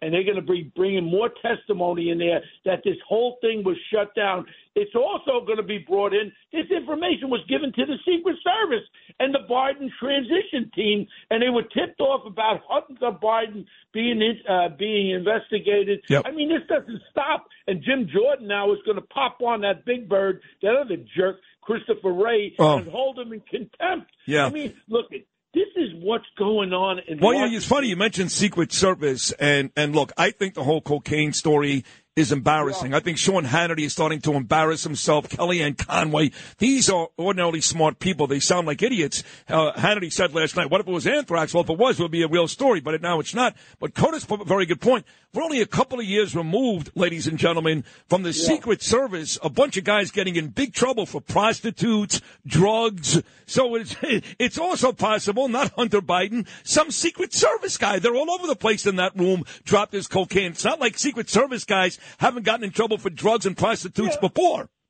Yeah, but I and again, get I go, I go where you're coming from with you know Hannity and all that crap about them continually talk about. It. But in my view, I mean, this is the White House, and I would never shut this investigation down. And I have the question: Why not? asked- Why not? Who? ca- It's cocaine. It's not. Well, it's you not know anthrax.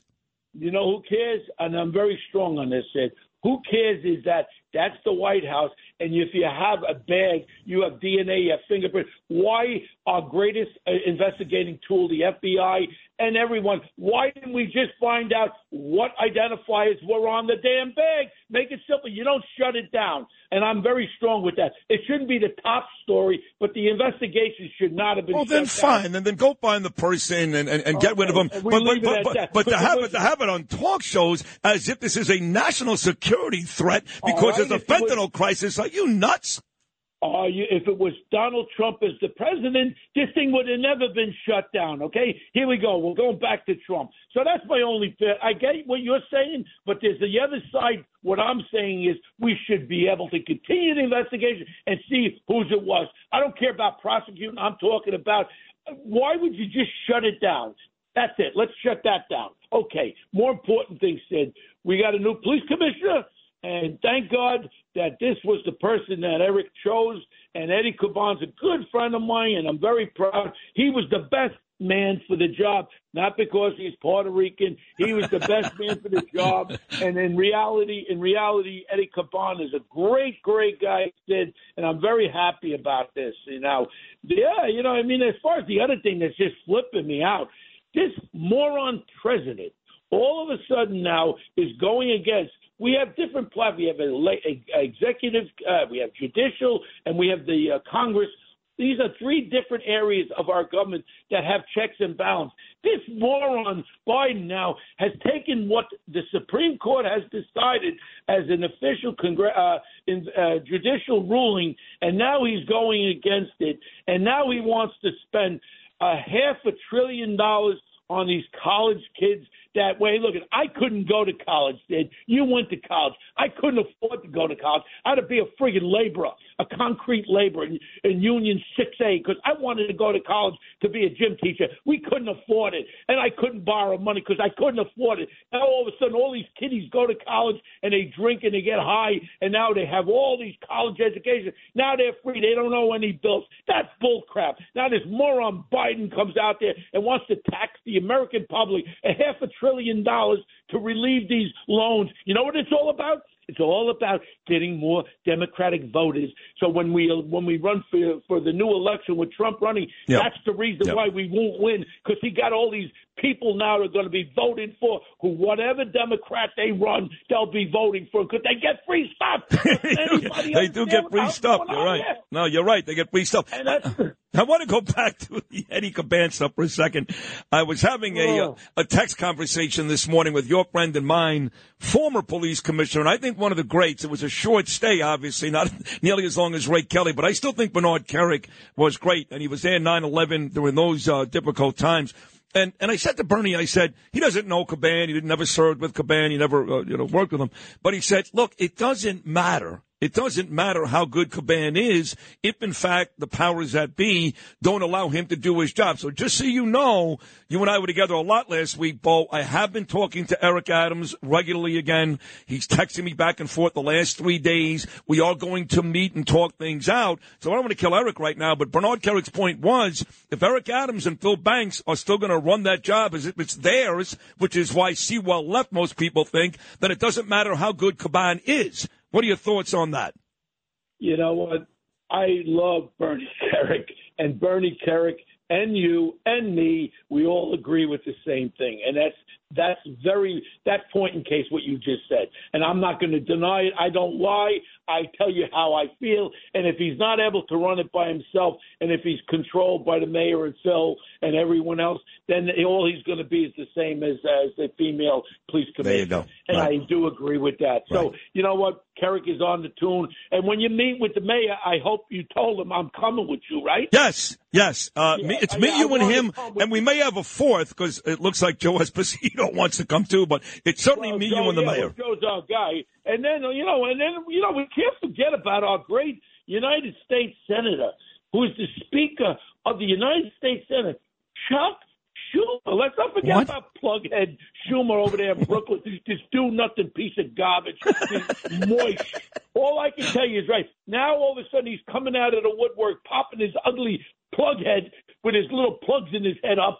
This friggin' moron all of a sudden, uh, we should have federal legislation to declare international fentanyl trafficking a national emergency. Wake up, you fool. A 100,000 Americans are dying every year. All of a sudden now he wants to have the power to seize money from drug traffickers and sanction the cartels. You friggin' idiot. All these Americans are dying every year. You just woke up out of the out of a Knish house? What are you, nuts, Schumer? You're a plughead idiot. And all of a sudden, oh, China. Oh, it's from China. How about being strong, Schumer? You're a schmuck, Schumer. You always was a schmuck. And I know you for a lot of years. You are the biggest schmuck in New York. Oh, all I can say is one thing. All I know is one thing. Reid Hoffman, the head of LinkedIn, he gave 700, uh, seven, $700,000 to our friend, to our friend Biden for victory campaign. You know who he is? He's the visit that perverted island there, Epstein's Island. There's more involved with this. Let's investigate. Let's find out who was with those underage girls. And his name is Reid Hoffman, you pervert! There he is, folks. That's why it is. Uh, he's the man. Whether it's seven forty by phone every Tuesday or nine oh five live in studio every Thursday, the great New Yorker, the great American, and I'm proud to say it, my guy, Bo Dietl. I love you, Bo. Only halfway through. A lot more to do. Arthur Aidala, Kari Lake, Judge Grasso, and more. Stick with me, Sid Rosenberg, on a Tuesday.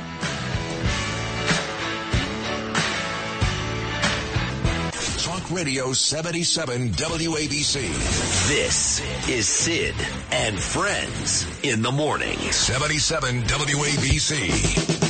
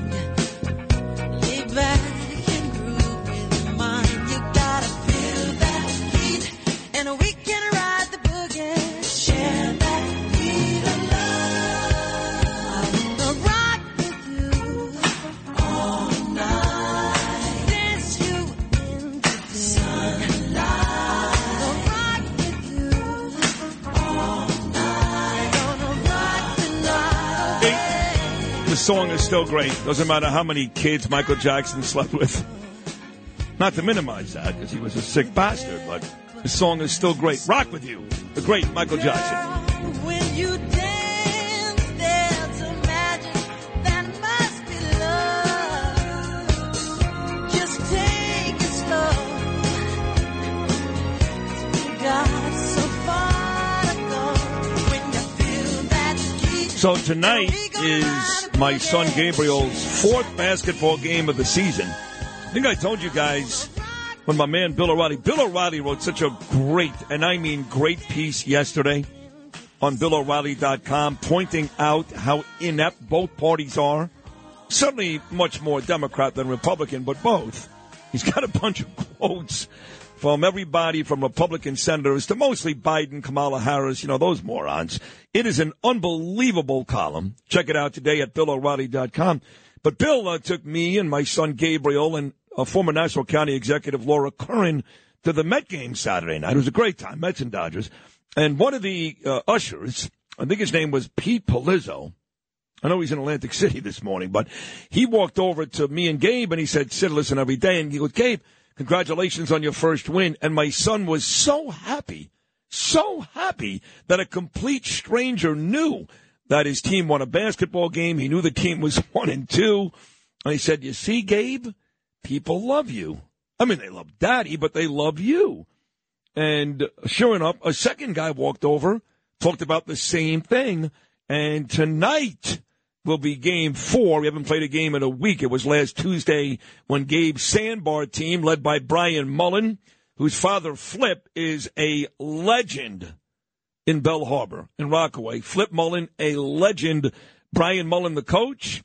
I have become sort of the de facto assistant coach, and we got our game four tonight, looking to even out our record at two and two. And uh, all excited, and so is uh, Rockland County. Rockland County, Rockaway. A lot of guys show up just to root him on, like Mike Sullivan. Sully comes every week just to root him on. We've seen legendary Jackie Hunter at a Brooklyn show up once, and others. Some of Gaby's friends, William and Kevin. So big game, Lewis, coming up tonight. You actually said you were coming once, but you didn't show. So I, I you were drunk somewhere. I was. Why do you drink so much?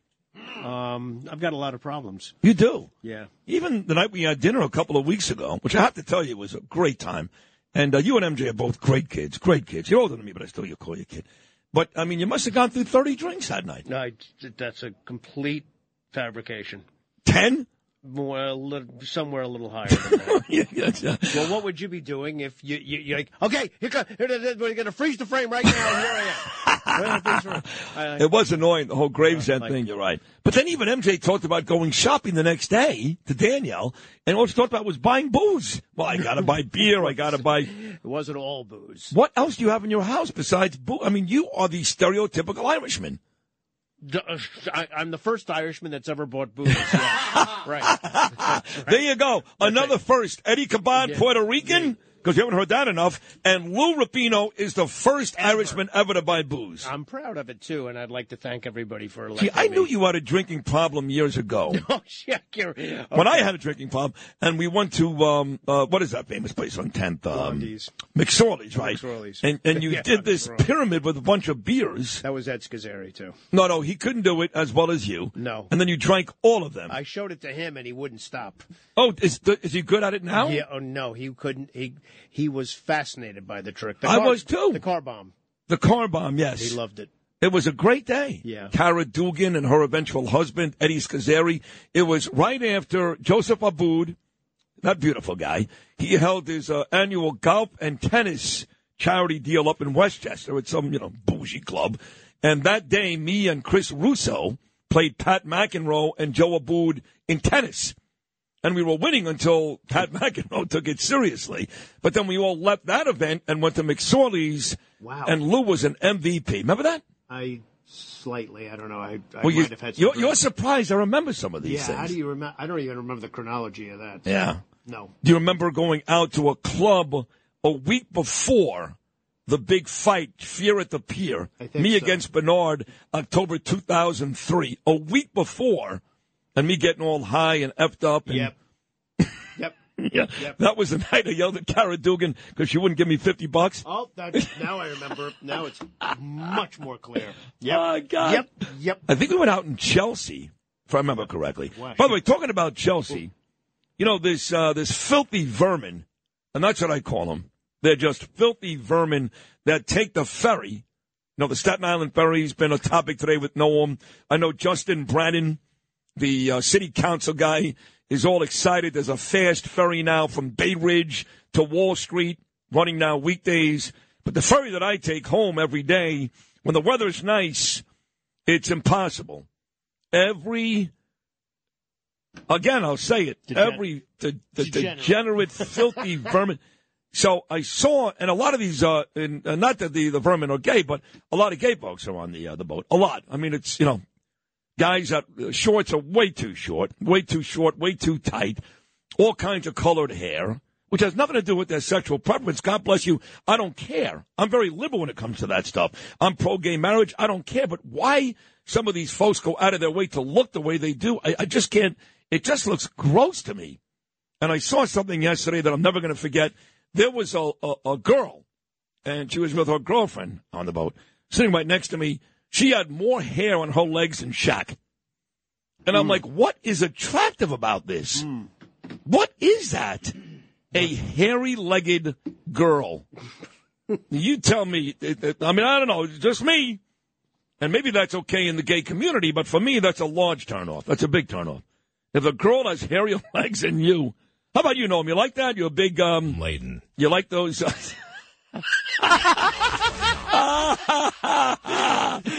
I guess Noam's not ready to go. Noam's not ready to go. Laden, all right. Give me that hairy leg girl right there. Laden. he likes listening to himself. he actually did just play that for Yeah. himself. Yeah, yeah. Laden. Oh, come on, let's get the serious He's stuff. got no, Cut he's it got no idea. We're, we're just, uh, I mean, God. No, he planned it so he didn't have to go on the air and answer him. Uh, so yesterday, the uh, my friend the mayor Eric Adams introduced our new police commissioner. I stated this over two hours ago. Folks may not realize this, but there are exactly the same amount of police commissioners as there are presidents. Joe Biden is the 46th president of the United States, and yesterday Ed Caban or Caban was named the 46th police commissioner. Exact same number, 46. And uh, here's Mayor Eric Adams introducing Caban yesterday. Lewis, cut number one. As the mayor of the city of New York, I'm proud to appoint Edward Caban to be the next police commissioner of the New York City Police Department. So as I stated earlier, everybody loves Caban. I mean, everybody. Curtis loves him, and he likes nobody. Bo Dietl loves him. I talked to cops, very anecdotal, but active cops. They love him, and they really wanted Caban to be the choice many years ago. But I'll say this, and I said this all morning long, and kind of joking around with Louis about being the first Irishman to buy booze. I'm so tired of the first stuff. Kamala Harris, first black female vice president. By the way, she sucks. Keechant Sewell, first female black police commissioner. She's already gone. Not because of her, she was great, but she's gone. My point is, I just don't care. I don't care if there's a Jewish president. I don't care what your race, creed, nationality, sexual preference, the first gay. I don't care. We have a huge issue with crime in this city. We have a huge issue with the way the police are treated by civilians in this city. There is some infighting amongst the cops, believe it or not.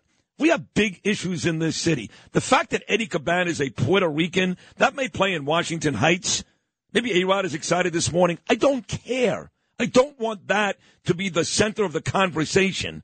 How he's a role model for Puerto Ricans. Stop. Eddie, I'm sorry.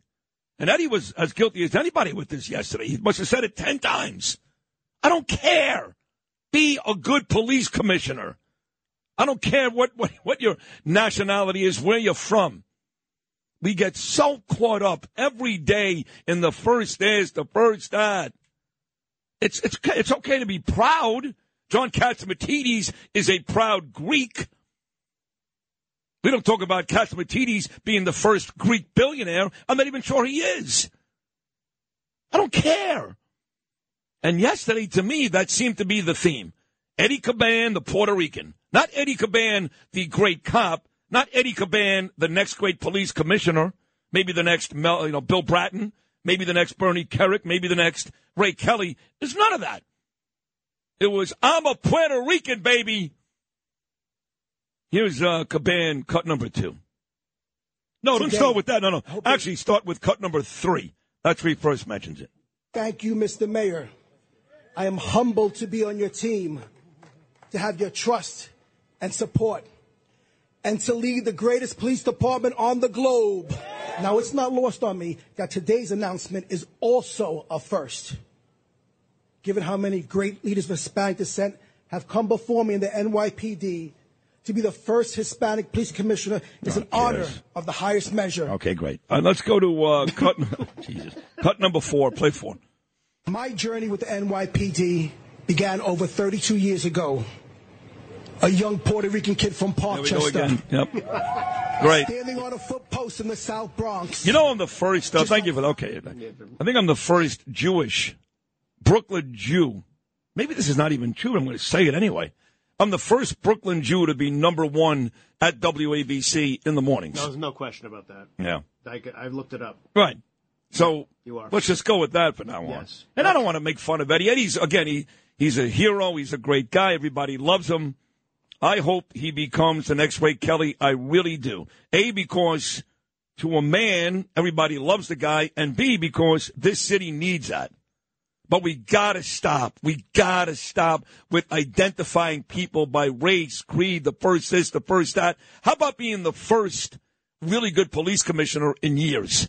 Because I wasn't a huge fan of, uh, you know, Dermot was fine. Jimmy O'Neill was okay. But none of these guys were great. How about being the first great police commissioner in years? Keechant could have been that, but she was never given the opportunity. Be that. Does that make sense, Lewis? Uh, no, I'd rather hear about uh, their heritage. Right. A lot. That's going to make a lot of difference, actually. I mean, I like- seriously. The crime has been cleaned up because of the heritage of Eddie Caban. And only the Hispanics could have figured this out. Do you think anybody else in this business is talking about that today? Or they're just, you know, it's kind of like the whole Gilgo Beach thing. Thanks to Curtis Sliwa, we've uncovered what seems to be a huge cover up. The FBI and a bunch of really big people involved, but people are bending over backwards and doing somersaults. Congratulations, congratulations. Not us. That's why people love this show. Because we found a way to F up even the biggest celebration. they arrested this guy who may have killed four to ten women, and we're telling you it should have been done sooner, but there was a cover up with the FBI. And they announced Eddie Caban as a police commissioner, and we're here to tell you we don't care that he's Puerto Rican. Stop saying it. That's why we're number one. yeah. All right. Uh, we got a lot more great guys stopping by today. Arthur Aidala. You're going to hear more today, too. You're going to hear more lauded. of Oh, yes. Hispanic. Oh, yes. Yeah, bring J-Lo on today. A-Rod, bring them all on. Uh, we're going to talk to Arthur Aidala, Judge George Grasso, and also Kari Lake, live from the great state of Arizona. But first, going back to Justin Ellick's point, Michael Jackson, still beloved and revered, rock with you.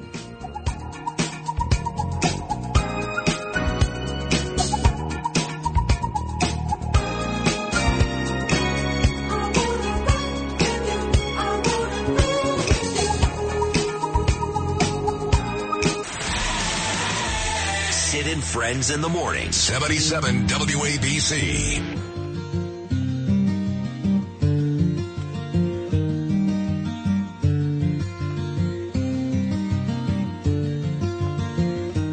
Took my love, took it down. I climbed a mountain and I turned around. And I saw my reflection in snow covered hills till the landslide brought me down. Oh, mirror in the sky, what is love? Can a child my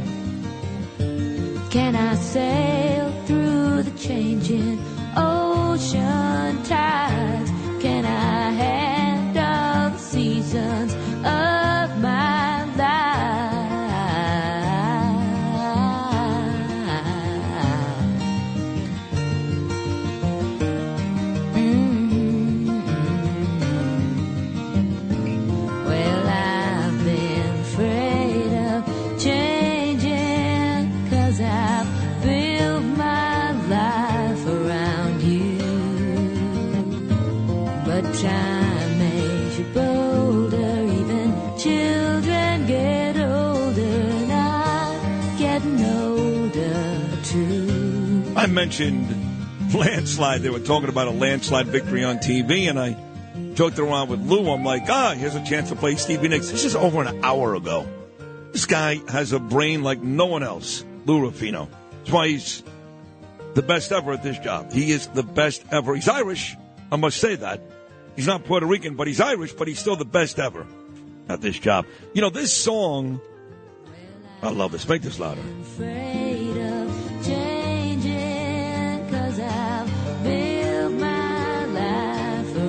This song has had so many artists do it. This is the original Nicks and Mac, but on my phone right now, I've got three different artists doing this song. I've got Billy Corrigan smashing pumpkins, he did it. And the version that became really popular before they started messing with Bush was the Dixie Chicks, who are now just called the Dixies, I believe. They got rid of chicks. Oh, the chicks. Which Chicks. one are they? I think the chicks. chicks. Yeah, the chicks. Dixie is not Right, that's the bad word, Yeah, right? that's the yeah. one. Dixie's a bad word. Dixie cups, bad word. Um, I don't know what song. Maybe you know this. Maybe you should call uh, our good friend Jim Kerr, get him back on from Q. Uh, what is it? Q one hundred four. Uh, what song has been remade the most? But you're talking about between the Dixie Chicks, Smashing Pumpkins, Fleetwood Mac. These are like really big groups that did this song. New York, New York. Got to be a ton of folks. You think? Yeah, because you had uh, Elvis Presley, you had Paul Anka, Frank Sinatra, Liza Minnelli.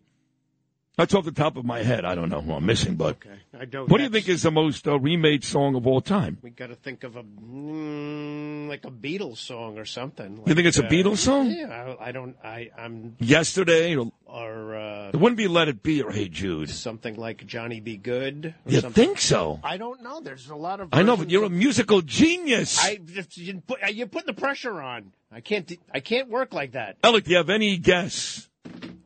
No. Thank you. That's why he's the best.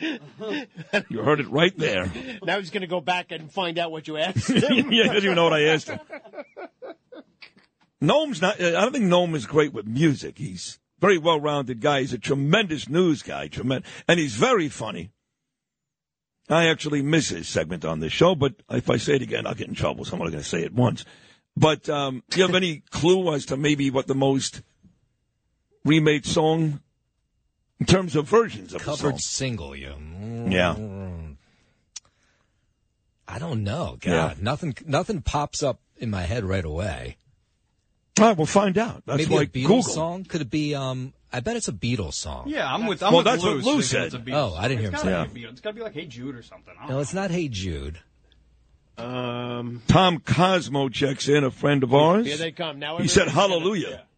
Oh yeah. No, I don't think so. You know, let me tell you, I saw. It's a couple. It actually made me cry. I was, and I went backstage. It was great. Um, who's the blind opera singer? My God, Oh, Come uh, on. Andre Bocelli. Andre Bocelli. Thank you. So I saw him a few December's ago. It was magnificent. My friend James Orsini, who takes me to see uh, Bocelli every year. In fact, we're going back with Stephen Van Zandt this December. And uh, he sang Hallelujah with his daughter, who's nine years old and has the most beautiful, angelic little face and voice. And I was sitting in the audience sobbing. I know you guys are shocked knowing me. I cried during the Flintstones, but but it was so beautiful. That may be a part. Now they're all coming in. Let's see. I think even Joe Nolan has checked in. Joe Nolan goes with White Christmas. You know, he may be right. Oh, Chris, Christmas. Christmas songs. songs. Yeah, yeah. you know, you yeah, can't yeah, count. You know, you can't. Uh, we have to exclude Christmas songs. Okay. 'Cause- but that's a good call, Joe Nolan. Very good call, but you got to exclude them. Joseph Abboud says your song by Elton John, which I don't know anybody else who sang it. Nope, Yeah, not no, me. That's not going to be. You know your song by Elton John. We played that last week, and I was crying. And and that was the song that Joe Abboud walked down the aisle with his daughter. They played that song. Jamie Cerner says White Christmas, but no Christmas songs. Okay, and if you, if you get rid of that, Right. because it's going to be a Christmas. Right, because song. you know that everybody did White Christmas. Everybody. I see the Beatles I yesterday. cheated and I Yeah. looked. I just looked. oh, you cheated. You Yeah, looked. yes. Can you give me a hint without gi- without telling me? Um, well, it is the Beatles. It is the uh, Lou. I got to give you credit for that. Okay. All right, so you name the Beatles. I, Uh, I, I, the blurted, I blurted it out, maybe, but I don't know Good if that's call. the same one that. But Oh, I- you, you did blurt it out. Yeah, you didn't hear it though. So maybe All right. Noam's the got a different Walrus. One. No. What is it? The lead singer, it was Paul McCartney who sang it. Okay. I'm going to go with um, yesterday. That's right. Is it really? Yeah. How many different versions of yesterday? Uh, a lot. According to the Guinness Book of World Records, it has the most cover versions of any song ever. Let's see if they give me an actual number here. Yesterday, I'm half the man I used to be. I got a good vasectomy. How I'll believe in yesterday. That's your version. That's Yes. a good one. Yeah. So you Yeah. so you've already covered it. yeah. How many you got? I don't remember anybody else doing Me it. neither. But I, I'm guess I guessing they did a lot of songs that weren't even theirs too, in the beginning. Mike Sullivan says, "What about Push Push in the Bush by Musique?" That's Well, up we there. already know the answer. Yeah. No, I know we know the answer. Could you give me a couple bands that did yesterday? Uh, just, uh, Justin, your name is Noam. I'm sorry. Uh, good question. It's okay, but I don't. Well, you have so many versions of the damn song, you can't name one other person who did it. That's Uh, crazy. Ray Charles did one. No, Ray Charles, okay. Well, Ray Charles also stole and did the best job of it. Uh, America the Beautiful, didn't he? He did. Right. Uh, Placido Domingo did a version Oh, of I yesterday. used to love Placido Domingo. One of the great opera singers ever. Uh, Sinatra actually Did did, he a version, really? Yeah, Oh my God. Yeah. Anybody alive? Uh, uh, En Vogue, in Vogue did a version. En Vogue, they were good too. I used to like them. They were that, that lady band. Yes. Any chance MC Hammer did it? Uh, Okay. I don't see an MC. Oh, Tone Marvin Loc, Gaye. Tone Loc doing yesterday.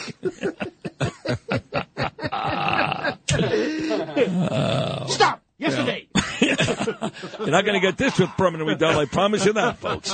I promise you, you're not going to get this. All right. Thank you very much. 1 800 848 WABC. 1 800 848 9222.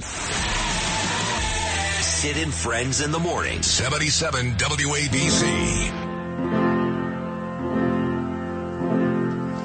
yesterday. All my troubles seem so far away. Yeah. Now it looks as though they're here to stay. Oh, I believe yesterday. Suddenly, I'm not a happy man I shadow hanging over me. For yesterday came suddenly. Why did she have to go? I don't know. She wouldn't say. But wait a minute. I, I said something wrong not long for yesterday. Oh, my God. I'm going to say something sacrilegious. He's better than McCartney. No, good. Good luck with your. Uh, I'm sorry. This is better than the Beatles, their own song. A little more here. Ray Charles, yesterday. place to hide away. I believe. Man, he was good, huh, Lewis? There's not a song he couldn't do that didn't come out great. According to our next guest, Arthur Aidala, in terms of the songs that have been remade the most, yes, yesterday is number one. Number two, Artie's favorite band, the Rolling Stones. I can't get no satisfaction.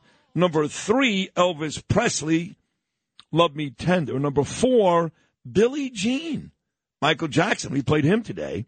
And number five, another Beatles song, Eleanor Rigby. My Way by Frank Sinatra, number six. With that said, of course, with Rex Heuermann in custody, want to talk to a lawyer who has dealt with high profile cases and tried to defend people that seem indefensible. And that is the great defense attorney, Arthur Aidala. Artie, good morning, buddy. How are you? All is well, all is well, and yeah, this one would go uh, would go in the record books as uh, defending someone who is indefensible. But you know, a lot of times, Sid, and people have to wrap their brain around this. You, you're really defending the process more than the individual. You're just making sure that everything is being done the right way, that the search warrants were executed properly, that the arrest was done when they had probable cause, that the rules of evidence are being followed.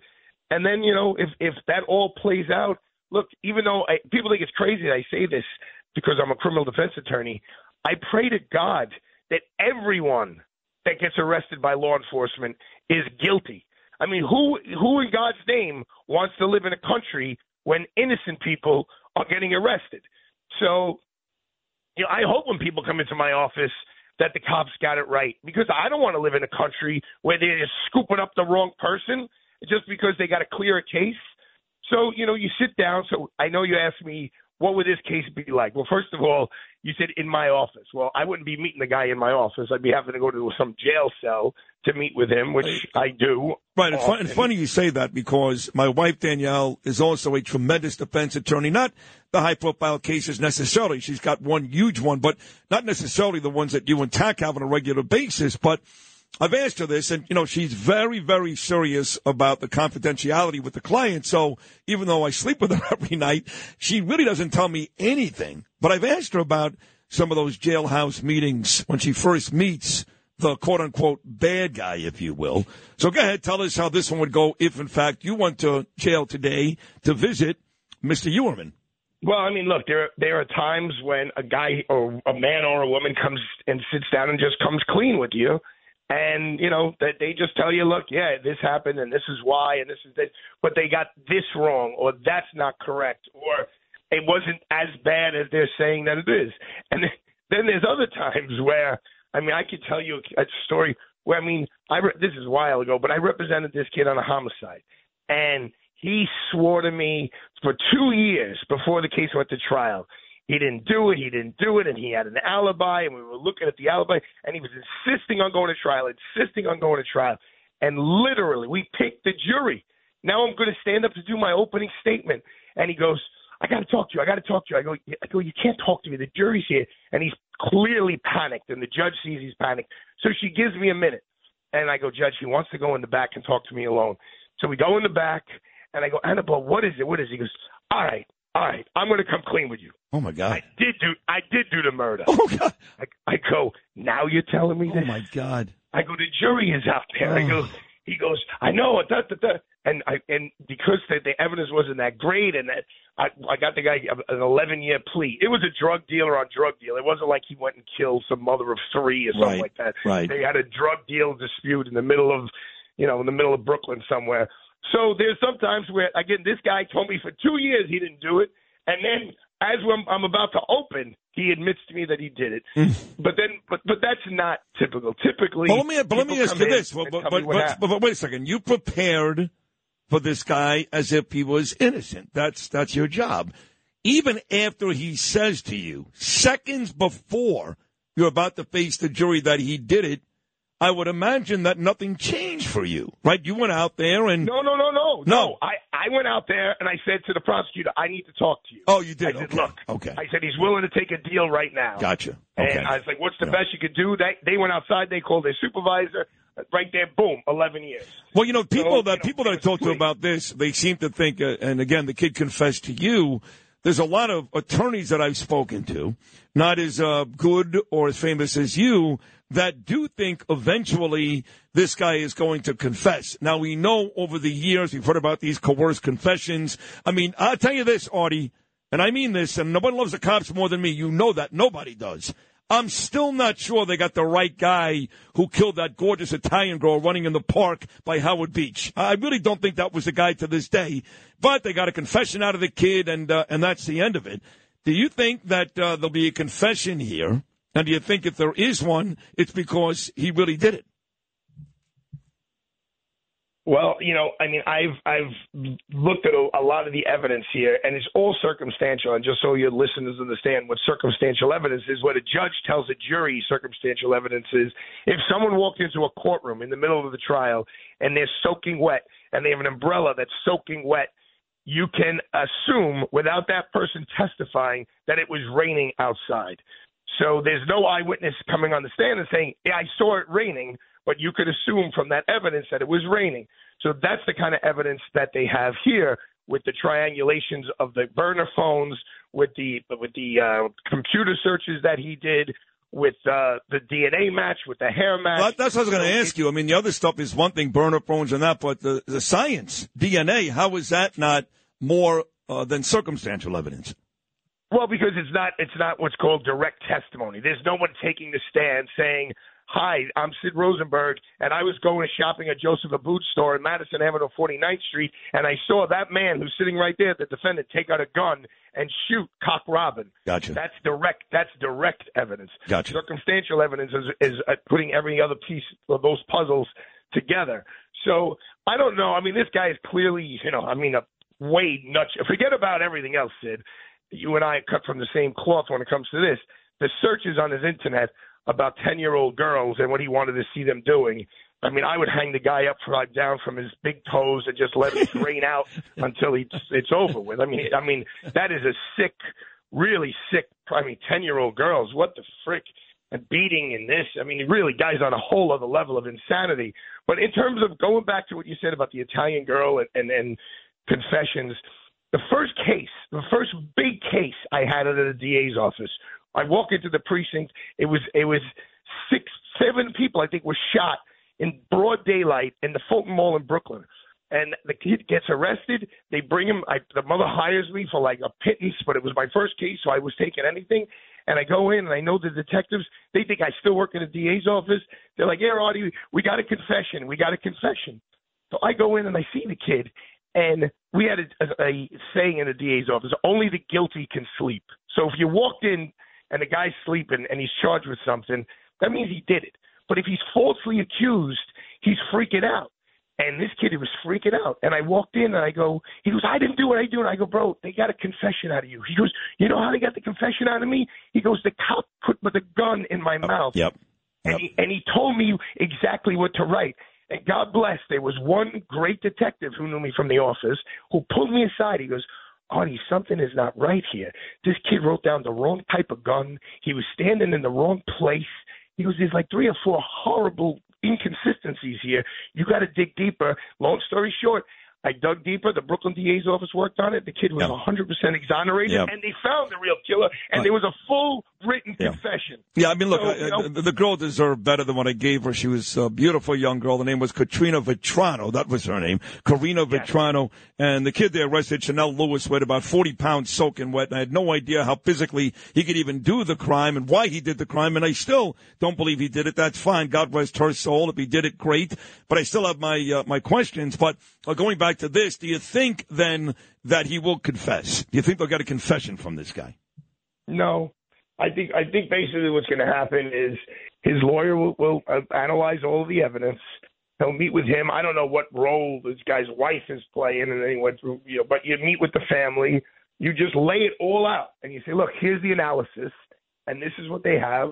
And then they they changed the ethics law recently, where if they ask you your opinion, you have to give your opinion on what you should do, whether you should take a plea, whether you should go to trial. So you give your opinion, and then it's up to them. I mean, there are some nut jobs who say, uh, you know, I'm gonna I'm gonna take this to trial, but here, this guy's got. I mean, they're never going to give him a plea where he can see the light of day. So it, it's really he doesn't really have much of a choice. He can either go to trial and lose, but at least he gets to be out and about for two months during the trial, or you know he just takes a plea and loses. And the thing is, he's old. I mean, look at Justin Volpe, the police officer.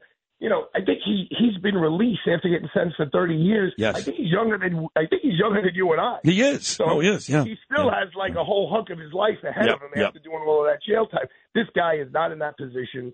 Nobody's going to let him out. And look, I was texting with Ray Tierney last night. Um, I do need to correct you. I know you like to be accurate on everything that you say on the show.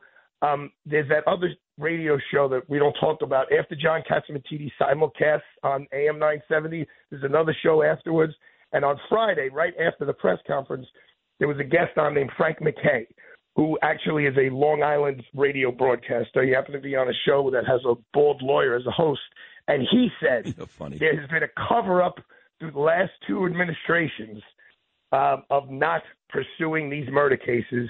And it's because that area is known to be like a little sex cultish kind of area. So, so, of so far, so far, we, so far, we've had all this with Curtis Sliwa. He gave the names, the prostitution ring. We've had all this, and I even brought it up with Ray it- Did he do it on Friday? Did he do it on Friday? Who? they- made the arrest. Well, no, you have to understand. The arrest came. I was off the air. So, right, right, okay, So, right, so I came in. I came is- in Monday morning, and Curtis Sliwa uh, dropped this bomb. He named Burke, he named uh, Spota, all these guys, and you know Peter King was on. I on. know you want to be accurate all Oh no, I would. Oh no, I'm accurate. In fact, in fact, uh, Peter King denied it. He said no, the FBI was there right away. And then I had Ray Tierney. I know you spoke to him yesterday, but of all the interviews Tierney has done, mine with him yesterday was by far the best. I mean, by far. No, there's no doubt about it. And I, mean, said to listen, Ray, I, said, I said, Ray, listen to me. You know, the, the, the Burkes and the Spotas and the prostitution ring and the FBI didn't get involved. And Ray said to me, Sid, the FBI did not get involved till I won in 2022. That is 12 years after they found the last body, almost 16 years since the murder started. And nobody can give an explanation outside of Curtis and maybe your friend Frank, who said, listen, some of these guys ended up with these girls and they did not want the FBI anywhere near that. Peter King denied it, but it turns out Peter's going to be wrong here. And Curtis and MacKay and all these guys are going to be right, which makes this even uglier than just a, uh, you know, a serial killer. You're, you're, you're correct because apparently the FBI expressed interest in getting involved. And this is the part that doesn't make a lot of sense to me. And they're saying the local law enforcement turned them away 12 years ago, 10 years ago. I don't think, I didn't think, maybe I'm wrong, I didn't think local law enforcement had the power to turn the FBI away. I thought if when the FBI comes in and says, no, no, no, no, there's serial killers coming on here, you know, we're going to investigate. But according to what this guy who's been working this case for a decade told me, no, they turned it away. And the reason why they turned it away is they didn't want the FBI nosing around. Right. And apparently, The like, girls. What, that, I, let me ask you, have you ever heard of that area of, of Long Island, Gilgo Beach? Because I never have. Well, no, I heard of it because I knew about the murders. I mean, I. Right, but besides besides the murder, Oh, I've never been you know, out there. I've never been out there. I mean, I, I mean, I mean, Curtis went as far as to tell me uh, about. I think it's called Oak Park, which is a gated community where a lot of these girls, including Shannan Gilbert. Gilbert is one of the four girls possibly here, I guess. She was from Jersey City. That's how detailed Curtis was. What the hell was she doing in uh, Gilgo Beach from Jersey City if she wasn't in fact prostituting herself with one of these guys? Wait a minute, Sid, I, don't, I thought you're not allowed to use prostitute anymore. Now we use the term sex worker. What is that? Sex worker. Which. I, I don't I was corrected. Yeah, no, I know. Oh, you don't use prostitution. Yeah. You use sex worker. Uh, whatever. Like, what is it, like a sanitation worker? a sex worker? Ay, What do ay, ay.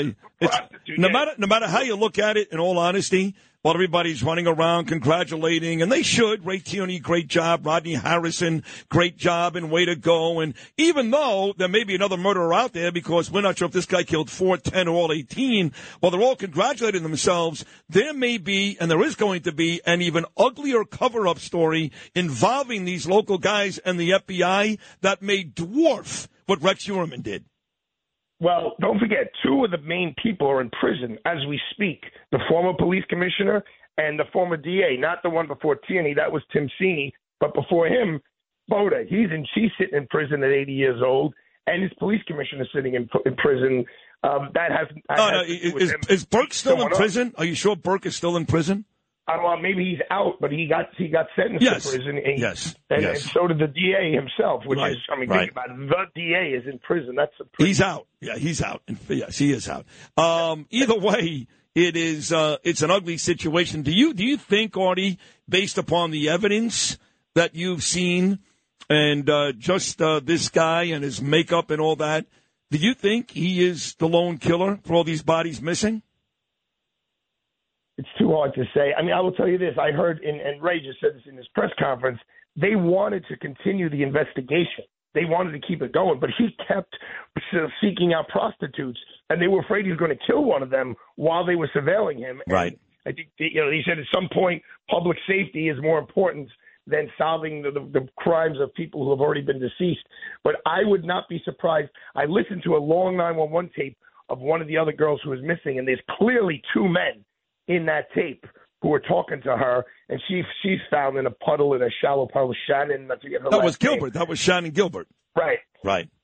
Right. There's clearly two voices Yeah. of two men in that tape. So, I mean, this investigation, in my opinion, is really just beginning. Yeah. And who knows? Maybe, maybe, and it's a long shot, but it wouldn't be the first time the feds have done anything like this, or the state government has done something like this. Yeah. They sit down and they say to the guy, look, these other families need some closure. If you want to see the light of day, if you want to get out of prison at 85 years old, we'll give you a plea to 35 years, but you got to tell us X, Y, and Z. Yeah. It's a, it's not it's not unheard of. Now, last 60 seconds, it's your job. I get it, okay? Somebody has to defend Harvey Weinstein. If you can make money, why not you? Just like Tacopina. Somebody had to defend Joran van der Sloot, even though I'm sure he killed that girl in Aruba. Why not him? So I'm not judging your character. In fact, I think you and Tak are both some of the best men I've ever met in my whole life. You're both wonderful guys. But if, in fact, this case, hypothetical, fell in your lap, could you go to work every day and defend this guy? Because, yes, because I'm not really defending him. I'm just defending the process. I'm making sure that no one thinks it's okay in America, even if someone's guilty, to kick in their door, to make sure in America, even if you think they're guilty, to tap their phone, because that affects every single one of us. And they're doing it more and more. They're in our they're in our grill. They know what what credit cards we're charging, what E-ZPass where we're going, what what tolls we're going through when we go through the uh, I'm sorry, what train stations we're going through. These are all of our liberties that we're protecting. We're just making sure everyone is playing by the rules. That's the bottom bottom line. And if everyone plays by the rules and the guy's guilty and he gets sentenced to life in prison, then so be it. Alan Dershowitz said it best. He wasn't defending President Trump at the impeachment hearings. He was defending the United States Constitution. And if we lose the checks and balances of making sure we play by the rules, then we lose the United States of America. That's a great job, Artie. A great conversation. As always, you never disappoint, my man. Thank you so much. Have a great day. We'll do it again very, very soon. Right. Great job. Stay handsome. I'll see you later. brother. you too. There he is. My dear friend, I do love him. Famed defense attorney Arthur Aidala. That was a great conversation. That wraps up hour number three. We're not nearly done, folks. Judge George Grasso recently lost to Melinda Katz, the DA in Queens, but he's got some stats for you about cops, the real crime stats, and then our new friend. She got jobbed in the race for governor in Arizona, but she's still talking, and maybe Donald Trump's person for VP. Who knows? Kari Lake. All that coming up. Fourth and final hour. And Friends in the morning.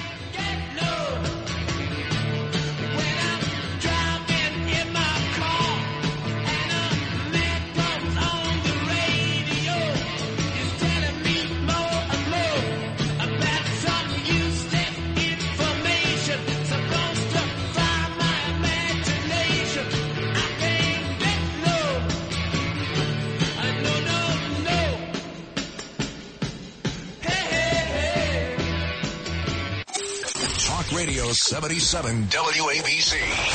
Oi! This is Sid and Friends in the Morning. 77 WABC. Is there anyone on that stage you see as potential running mate as your VP? Possibly, yeah. I mean, I think you have some good people on the stage, actually. I think you have some very talented people. I've been impressed by some of them. Some of them I'm very friendly with, actually. Uh, a number of them called me up, not to ask for permission, but sort of to ask for permission, to say they'd like to do it. A number of the people up there, uh, I'm not going to embarrass them by saying who, but no, I, I think you have good people. I think you have good potential cabinet members, too, actually. Uh, who would that? Well, I don't want to mention that. I think I can't. Do you see yourself perhaps with the Senator Tim Scott? I think he's a very good guy. We did opportunity zones together. It's uh, never been talked about. It's one of the most successful economic development things ever done in this country.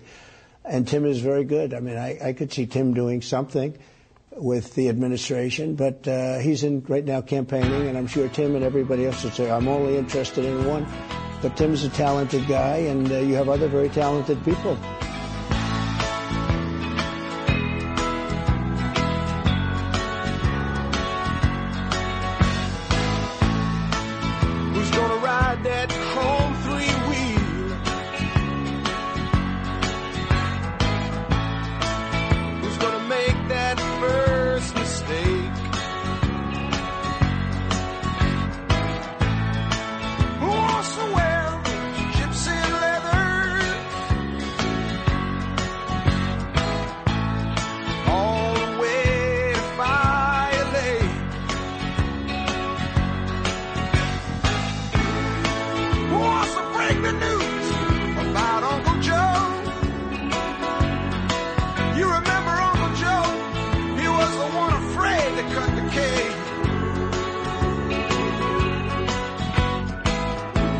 With Donald Trump there talking to Maria Bartiromo, he was going to say Kari Lake. who I still think has a real opportunity to be that person. You know what's weird? You know what's really weird? And maybe he's listening, although I doubt it. Because I think he's back in Florida, not in Jersey. Kari's on hold. Last time Kari was here, she was here to promote her book, Unafraid. And she was here with my friend Sergio Gor, who was here weeks before with Jeanine Pirro. And I'm, it, it's just really weird. So she's on hold. You're playing that cut from Trump. Sergio, 9 11 a.m. Sid, POTUS said yes to joining you in the very near future, FYI, because Trump is coming back on. He goes on to say, tell Kari, Sergio said, don't be late today to the book signing. I guess she's got one at the villages. So with that said, here she is, my favorite from the state of Arizona, a Sid Rosenberg fave, Kari Lake. Good morning, Kari. How are you? Oh, that's so funny. Good morning, Sid. He he could have just texted me that instead of embarrassing me in front of all of New York City. But that's okay, Sergio. Isn't it weird though that to be back with you? he had no idea you were on hold, and then you've got this book signing today, and he texts me. That's pretty weird timing, right? That is weird timing. You know, I, the stars are aligning, and he's maybe he's spying on us. yeah, it wouldn't surprise me. So uh, you heard the my phone. Right, you, you heard. The, oh, listen, it, uh, not him, but uh, certainly there are others who may be doing that. But you heard what uh, Trump said there to Maria Bartiromo. Tim Scott's name came up. He didn't bring it up. Maria did. And uh, this uh, question has been asked of you before about possibly being his running mate. Uh, any thoughts on Trump's answer yesterday or two days ago? You know, we're we're in such a great place as Republicans. There's a huge, amazing group of potential, as Trump said, cabinet members for VP, whatever. He's just got so many people to choose from. I mean, you look at the Democrat Party, and, and I, it's like the, they're brain dead over there. And we've got people who have no qualifications in all of these positions. So I think President Trump's in a great place. I know he'll pick a great person, uh, whether it's Tim Scott or whoever it is.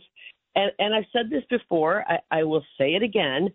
I am out speaking about President Trump. We've got to get him back in the White House. His Agenda 47 is transformative.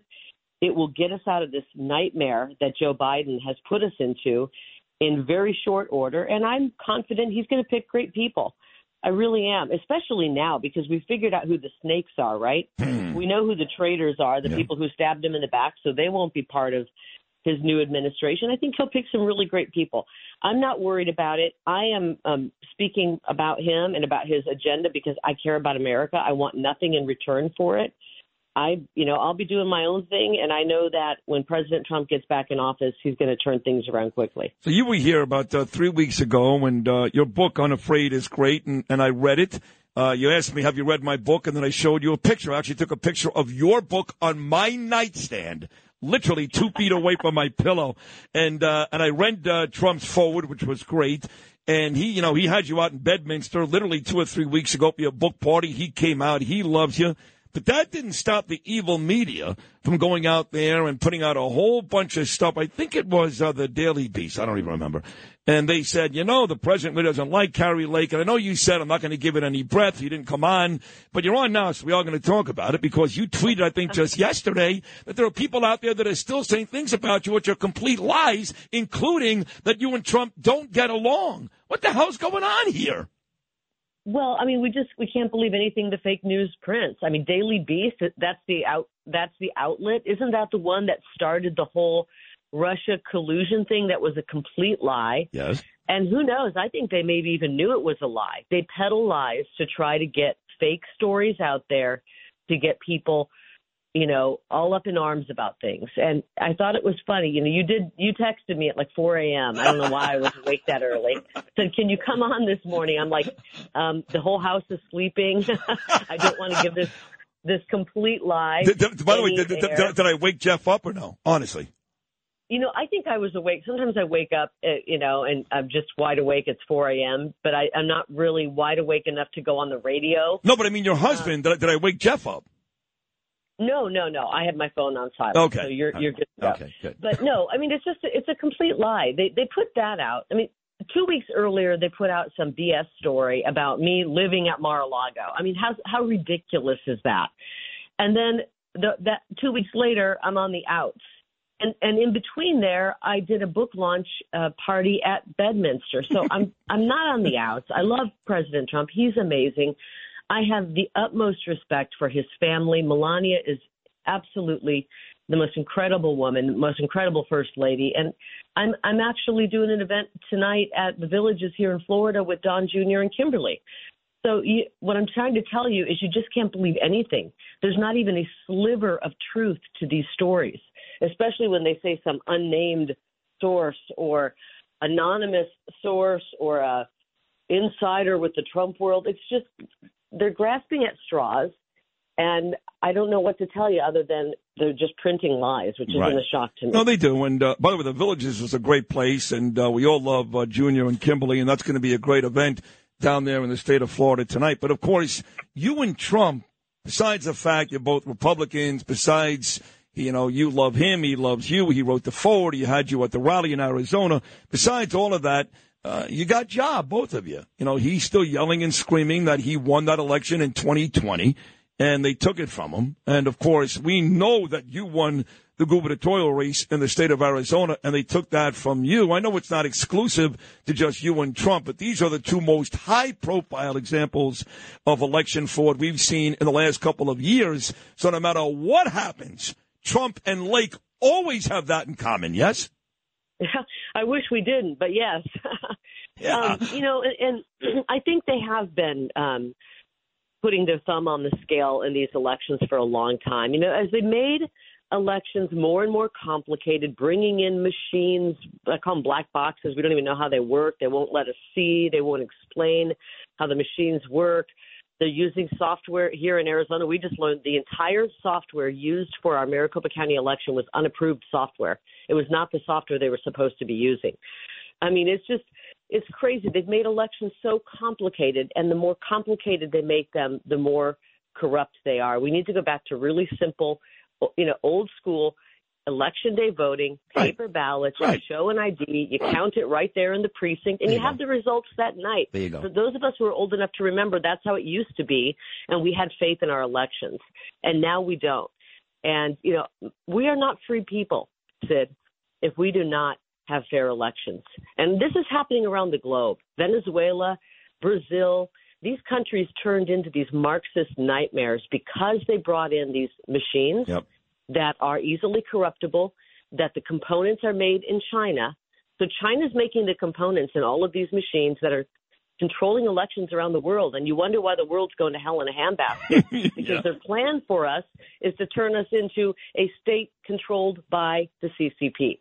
And so I'm fighting for honest elections everywhere. Every state needs to improve because I truly want us to be free people here in America and I want to save our country. on a local front, my dear friend Tom Sullivan, he may be listening now. I know his brother Michael is. He got job too. He actually won an assembly seat in Queens, but nepotism was his enemy. This lady, Stacey Pheffer Amato, whose father was a judge, his mo- mother is a politician. He was up about 300 votes uh, when nobody voted, basically. And somehow, weeks and weeks, months and months later, he lost. So that was uh, a local election. Didn't get the press, obviously, of a Kari Lake or a Donald Trump. But as far as I'm concerned, Tom Sullivan won that race, and congrats to him. I do want to get into this uh, cocaine story, Kari. Uh, they found cocaine at the White House. Now, look, I think it's ridiculous. I'm sorry. I think Sean Hannity last night embarrassed himself. What did he do with Kellyanne Conway when he said, what if it was anthrax? Well, it wasn't anthrax. It was a bag of blow. And I got to tell you the truth, Kari. It's not like it's just Hunter Biden that does coke in Washington. We're only a couple of years removed from the Secret Service getting into trouble for prostitutes and drugs. So while it'd be nice to know who dropped the cocaine, it's becoming this huge story. It is not a national security crisis. What are your thoughts on the cocaine bag? Well, I mean, it's not. Maybe you could say it's not a national security crisis, but it it's definitely degrading to our, you know, beautiful White House that is the the house, the people, you know, the people. This is the people's house, right? We own this house. We own this. We are supposed to be in control of this government, although right now I don't believe we are. It's just an embarrassing. It's another depraved um, episode out of the Biden crime family. And uh, I just missed the days when we had President Trump in there and everything was running smoothly. Right. and it was respectable, even Yep. though the media lied about them. Yep. I think it's worth getting to the bottom of. It's a crime. You know for a fact if it was a Republican sitting in the White House, this would be the biggest story on planet Earth. And now they want to just, you know, brush it under the rug. I don't think so. I want to get to the bottom of it. We need to find out, and I'm we're tired of this two-tier justice system where if it happens on Biden's time, Yeah. Biden's watch, Yeah.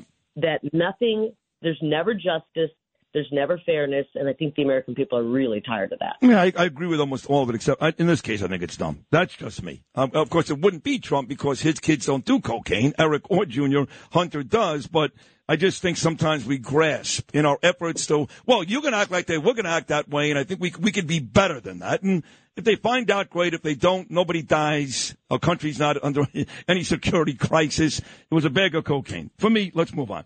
Uh, I do want to talk about the. surprised. Hey, listen, this is a guy, Joe Biden, who's Yeah. turning a blind eye to the the biggest invasion on our border with drugs being trafficked at a, an alarming rate. Right. So he doesn't care what the drugs coming over the border. He doesn't care about the drugs in the White House. He doesn't seem to care about his his son being um, a drug addict. Right. This is this is just a guy who is absolutely the worst president. I hate to call him that because I think he's more of the resident um, that this country's ever seen. And they want us to believe he won 81 million votes. Huh. I don't believe that either. Uh, tomorrow, the IRS whistleblowers are set to testify in front of the White House committee talking about cocaine and Hunter Biden. What do you think, Kari Lake, ends up happening here? Well, you know, I think it's great that we've had some whistleblowers come out who finally have had the courage to speak out on what's going on in the Biden administration and and with taking on great risk doing that. I don't know what's going to come out of it. Um, I'm impressed that we're at least doing um, some digging into it, and, and thankfully we have a Republican-controlled Congress right now or, or House where they're actually doing some investigations. I don't know what's going to happen. I, I, I mean, if you if I had to take a wild guess, a, a slap on the hand. Right. I don't right, think it's right, going to be much, Right. and they're going to try to discredit these um, whistleblowers. And so we'll have to wait and see. Right now, things are we're, we're an upside down world, planet crazy. And so I don't, I, I can't take reason and logic and apply it to what's happening right now, because this seems uh, to be a time where re- reason and logic don't matter. Let's uh, wrap this up where we started. Nice little bow here, Kari Lake, and that is we started with Trump. And we're talking about his uh, VP mate. Another big story is August 23rd, that first Republican debate in Milwaukee, Wisconsin. Same place, by the way, where the Republicans will, uh, will of course crown their winner of the primaries. Uh, long story short here, he is not going to debate that night. Uh, I personally wish he would because I think in the in the fairness of competition, and he's the best at it anyway. He should go. He's got nothing to lose. He's up 50 points anyway, and he's fun to watch. Uh, I know he has the right not to do it. I'm not going to kill him, but personally, I wish he would. What are your thoughts? Hmm. Uh, you know, I see the argument for both. I went it through my whole campaign, 525 days, and my Democrat opponent would not debate me. I think it's more important in the general election. You know, the, to me, the primary is over. It's it's the B team, maybe the maybe the D-listers versus a giant named Donald Trump, and so it's kind of like, why even do that? If, why even waste the time and the air and the effort? Concentrate on taking down the uh, deranged Democrats right now. And so I, I see his point. It's always fun to watch President Trump on, on a debate stage because you know he will go in and clobber them. And it will probably be six against one, maybe eight, because you got to throw in the moderators who will be trying to take it down. Right. And I think for us, we we want the entertainment factor out of it. We want to be able to say we, we got to see another Trump debate, and they're and they're legendary. But uh, you know, I don't think it's necessary. To me, it's over. It's already over. We already know it's going to be Trump the nominee. They're trying to convince us otherwise, but we're too smart for that. And concentrate on taking down um, Biden and and whoever the Democrats throw at him. I certainly agree there. It is over. It's been over now for quite some time. This idea that all of a sudden DeSantis is going to gain steam and come on strong is ridiculous. He's had opportunities. He really has. Indictments, arrests, things going well in his own state, and he falls further behind Well, just to show. And he, yeah. He he looks so weak. Oh, I mean, he looks so terrible. bad. terrible. Ter- Well, by, by the way, you're, you're in his state tonight with your book signing with Kimberly and Donald Jr. What if the governor actually showed up? Well, what kind of greeting would he get from the lovely Kari Lake? I don't think he'd get a good greeting in Florida, to be honest. I mean, he, he didn't come for the Turning Point event, and I think he knows he's not. The people of Florida are really, they're really, you know, pissed off at him right now.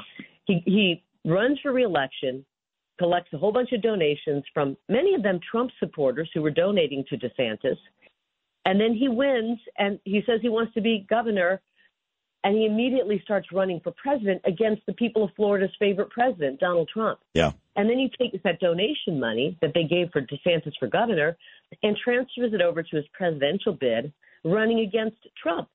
So people who don't, who are Trump supporters who donated to DeSantis are now finding their hard-earned money going after the president they love. That to me is unethical. And the fact that there's an insurance crisis underway here, can you imagine in the middle of hurricane season, people are losing their homeowners insurance through no fault of their own. And DeSantis is nowhere to be seen. They get a big storm down here. There's going to be a whole lot of people in a whole lot of trouble. And DeSantis is gallivanting around Iowa and New Hampshire, where he's he's people aren't even interested in seeing him. Yep, it's true. And he's walking around in, in baggy jeans, and in, he doesn't look like a serious contender. And so I don't think he'd get a good. Um, I know he wouldn't get a great response down here. He's always welcome to come to any of my events. I would welcome him, and I'd love to have a conversation with him, a real honest conversation about why he would take the most horrible political advice, destroying his political career. When he was ready to skate in in 28, he took advice from people like Jeb Bush and Paul Ryan and Karl Rove to run against a giant named Donald Trump. I mean, what is he thinking? It makes me think his his thinking skills are not very good. Well, these are all great points. Yeah, you're right. You're right. No, he blew it. He he could have sat back, like you said, and you know Trump wins, and then we get another Republican in 28. He wins. He wins again in 32, and what a life he could have had. You're right. He took advice from a bunch of losers. Those guys were all losers. Anyway, you are not. You're great. Uh, the book is Unafraid. I've read it. It's great. I recommend you read it. Kari Lake is a real American, a great American. She'll be in the villages in Florida signing books later on tonight, then back in Arizona. But keep coming back here, Kari, because I love having you. Thank you so much again for a great conversation. Thank you, Sid. And you can text me at 4 a.m. anytime. and I will. You know, I will. Thank you. I did do that. All right. Good luck tonight, Kari. God bless you too. Kari Lake should have been the governor in the great state of Arizona, but who knows what's next for this fine American and great lady, my friend Kari Lake. We'll take a short break. We'll talk to Judge George Grasso. Keep it right here. Sitting friends in the mornings and they live.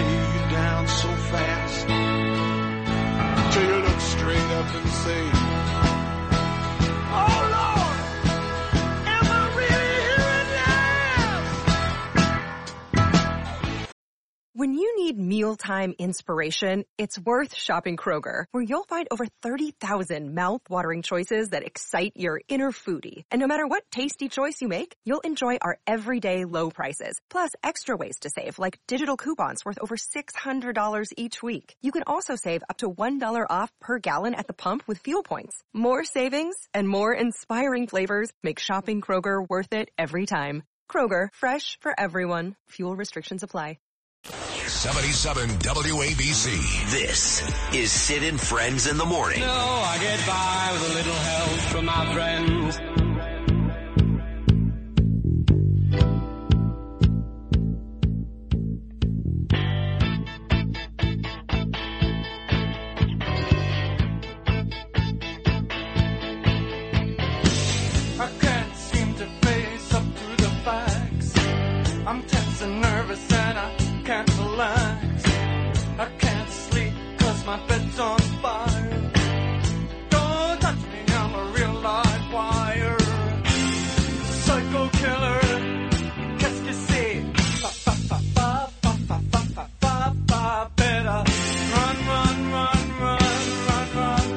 Oh, one of my favorite songs ever, Talking Head, Psycho Killer.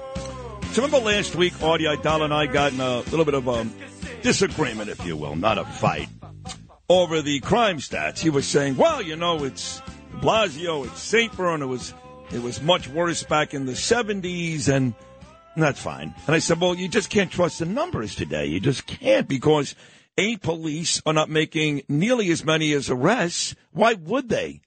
Got to go through all this hours of paperwork, and the creep is out of jail in 15 minutes. So people aren't reporting it as much. Cops aren't arresting people as much. So I'm not really sure. I was alive back then. If it's better now, I don't believe all the stats.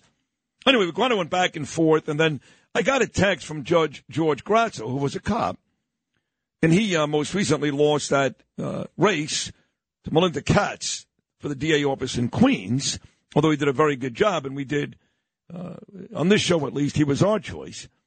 And Grasso wanted to come on and give some of those numbers as well. So here he is, my friend Judge George Grasso. George, good morning. How are you?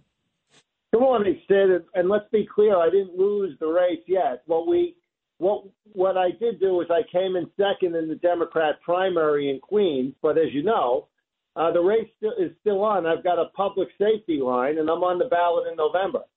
And in November, I'll be able to get all the Democrats who voted for me in uh, June, along with Republicans and Independents. So this race is still uh, very much alive. I want to make that point clear. Okay, good.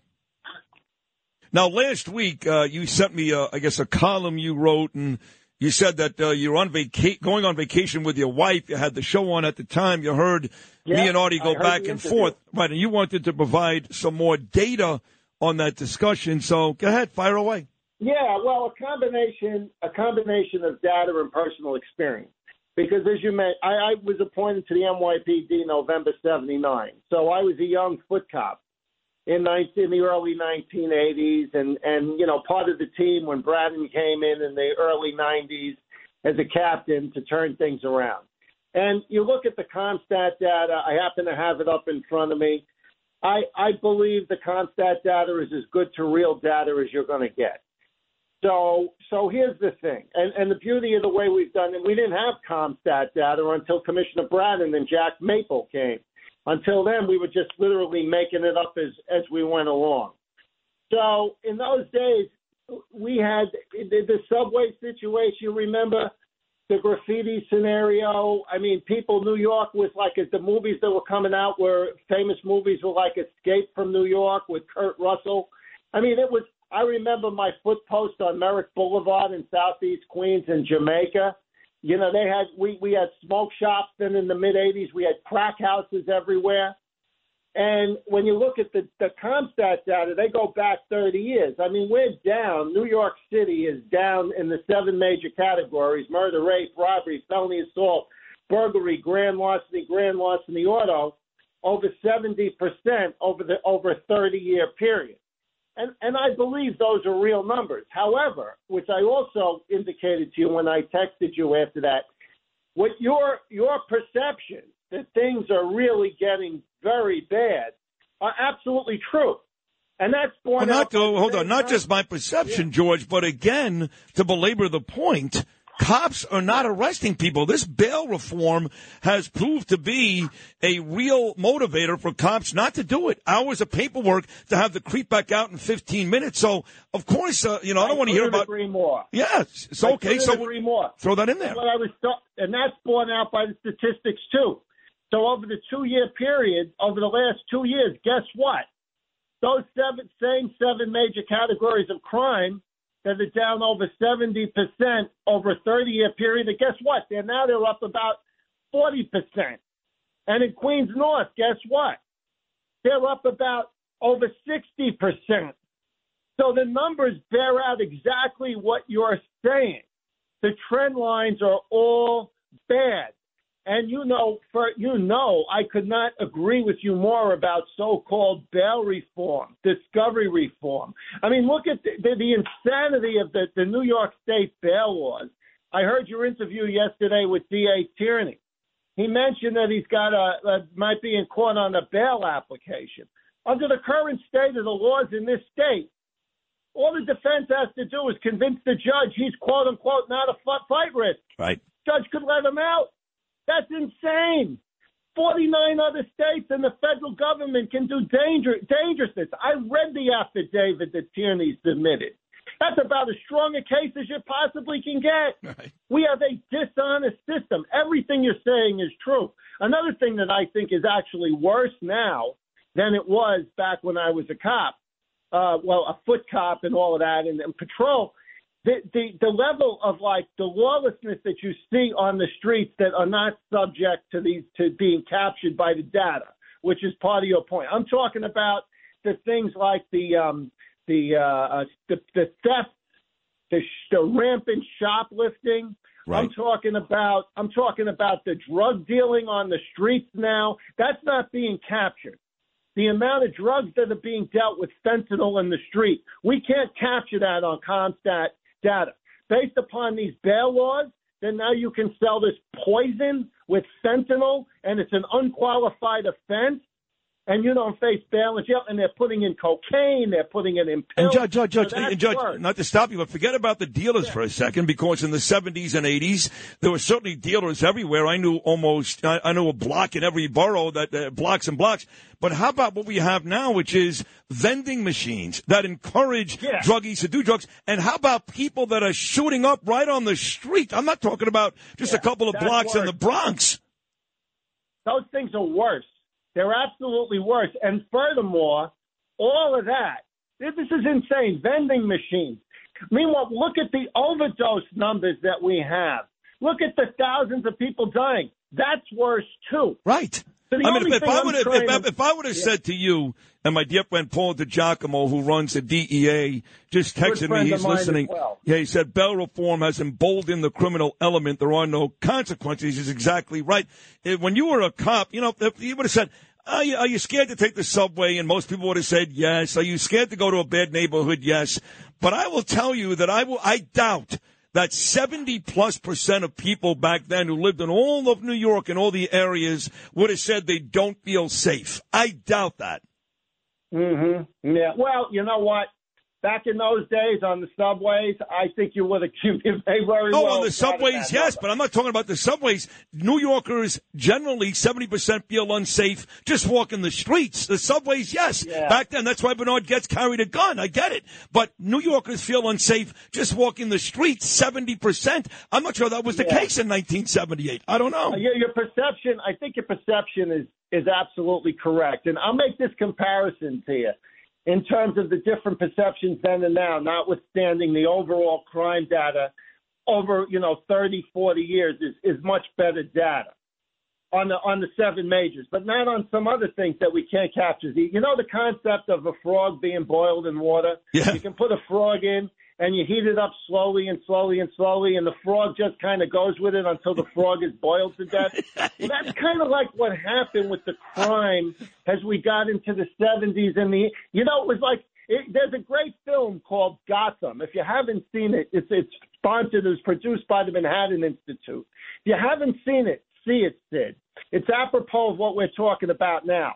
That you know the timeline from like the early and mid '60s, like when John Lindsay got in there, and they, you know, they was going to save the world, they're going to give everybody welfare. You know, backed away from crime fighting, and the police officers uh, uh, were were reacting in some ways going into the '70s. Now there were bad corruption scandals like the Knapp Commission in those days, but what the the reaction was remove all authority from police to like do drug to, to do drug busts and things of that things that Bill Bratton restored when he came back. So that crime happened over a period of years, over a period of decades. And people just kind of were accepting it in some respects. So I think the perception issue that you're raising is a very valid. Well, what happened here is completely different. This, we got this city to record. When I say we, I'm talking about when I was in the PD and the entire law enforcement community that I was so proud to work with for over 30 years. We got this city to record levels of public safety. Homicides under 300 when they were up over over 2,000. Commensurate decreases in shootings and robberies and felony assault. And then we got the Rikers population. This is a very important point, too. There's a New York Times article yesterday about um, the U.S. attorney saying that there should be federal receivership on Rikers Island. You should read that article one of the things in that article they point out in April of 2020, the Rikers population in New York City was under 4,000. Under 4,000. The lowest numbers we've seen since 1946, right in that article. Now we're over 6,000. There you go. Last time I looked, we were about 6,200. There you go. This is what, what, what happened in April of 2020. Bail laws. Right. Exactly right. Criminal Yep. justice Yep. reform. This is what Paul DiGiacomo was talking about. No, I The know. Criminals are emboldened. Yes. Everything is worse. Everything is worse. That, that, horrible. that was my point with Arthur. I'm going to bring you back because I'm going to endorse you come November anyway. You're my choice because you're the most common sense guy in the borough. So we will talk again and very, very soon, Judge. Thank you so much for hopping on today. That's a great job. And we'll do it again very soon, Judge Grasso. Thank you so much. Thanks, Sid. I appreciate the opportunity always. God bless you. My friend, uh, God bless you. My coworker and uh, dear friend Doug Kisler checks in. He says, 1970s getting robbed and mugged. Now, crazy people killed Norman Seabrook. My friend Norman checks in. He says, morning, brother. In order to change the bail laws, you have to change the policymakers. Nice point, Norman. 77 WABC. This is Sid and Friends in the Morning. No, I get by with a little help from my friends.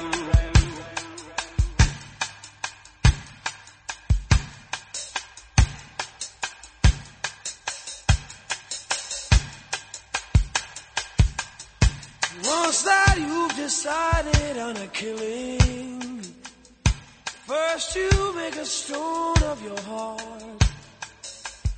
And if you find that your hands are still willing, then you can turn a murder My boy Stink art. or Sting.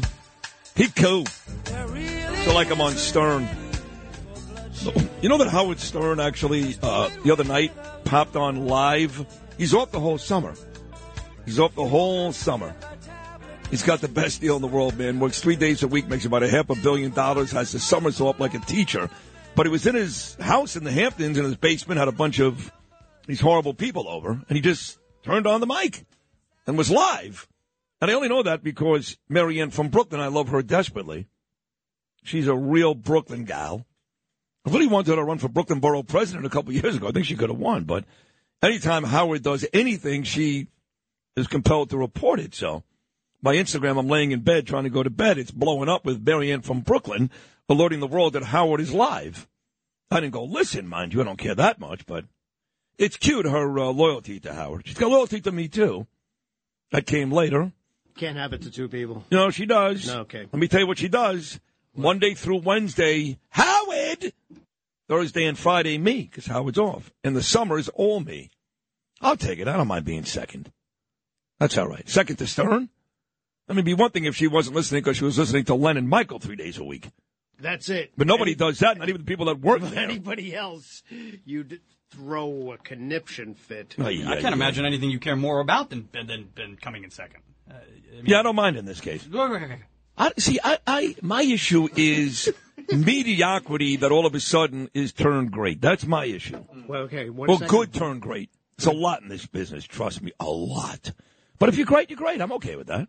There's just not a lot of greats left. It's just not. There's not. I mean, Imus was great. He was great. He's dead. Howard was great, and he still is great, but he's on satellite. Yeah, I don't know. Um, you know, Mike Francesa was great. He's retired. Chris Russo is basically retired. You know, Craig you went to him. TV. I mean, yeah. I mean, who's great? You? Joe B was great. He's not on anymore. I well, I still hear him. But he's, well, yeah. I mean, okay. Did you say he was interviewed? Do in, do uh, you realize there was a time where every sorry. station had somebody great? every station had somebody great at some point during the day. Now, some stations had three or four legends a day. FAN, for example. This station, I guess. You know, when Limbaugh was at the top of his game and he was alive, he's gone too. And Sean was actually trying and not doing the same show every day, talking about cocaine for 18 hours. You know. Simone, I mean, is Simone great? I don't. Know. He's good. He's very good. He's solid. A good guy, but is he great? well, he's good at what he does. He's good. At- Yeah, he's very good. Is he great? Nah, He loves me, so I'm going to say he's great. I like him too, but is he great? I, I don't think he is. I, you know, was great.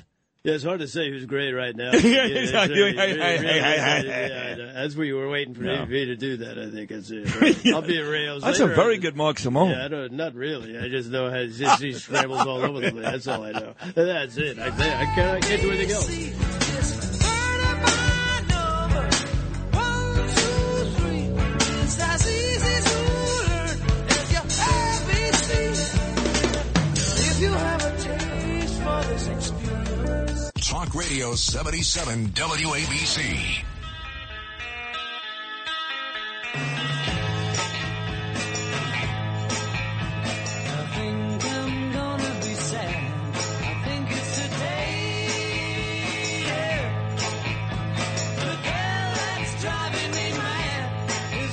Away.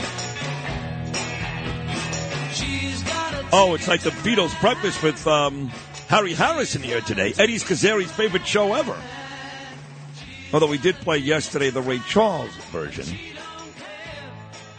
Do a ode to the Beatles one of these days. One of them has to die, McCartney or Ringo, and we'll just do that. you know. right. So there's going to be Yeah. one last good. I think we got a really big show tomorrow. Peter King, Rich Lowry's going to be here tomorrow. We bumped him for the great, talking about great John Katz and the on Monday. I think Rodney Harrison is going to be here tomorrow, the Suffolk County Police Commissioner. Curtis is going to be a Curtis. That is the can't miss segment of the day. All day on this radio station. You cannot miss Curtis. This guy gives out more real New York information than anyone. And uh, I think I made a, a brilliant move by putting him on all five days. He uh, stepped up to the plate. He's like Ohtani, Curtis Sliwa. He's the Ohtani of WAB. Wow. Pinch, pitch, and hit. That's it. Yeah, he Right? does it all. Does it all. He does it all, my man. All right, we done. Lewis, you were beautiful today. Justin, as always, great job. Noam Laden. I got a great team, folks. I really do. I'm very, very lucky guy. I could be great. I got three guys with me that work their asses off and are all really talented. And the good news is we'll all be back again tomorrow at 6 a.m. on your favorite radio station, Talk Radio 77 WABC. Until then, good luck tonight, Gaby boy. Peace! Come on! Get out of my face, you son of a bitch!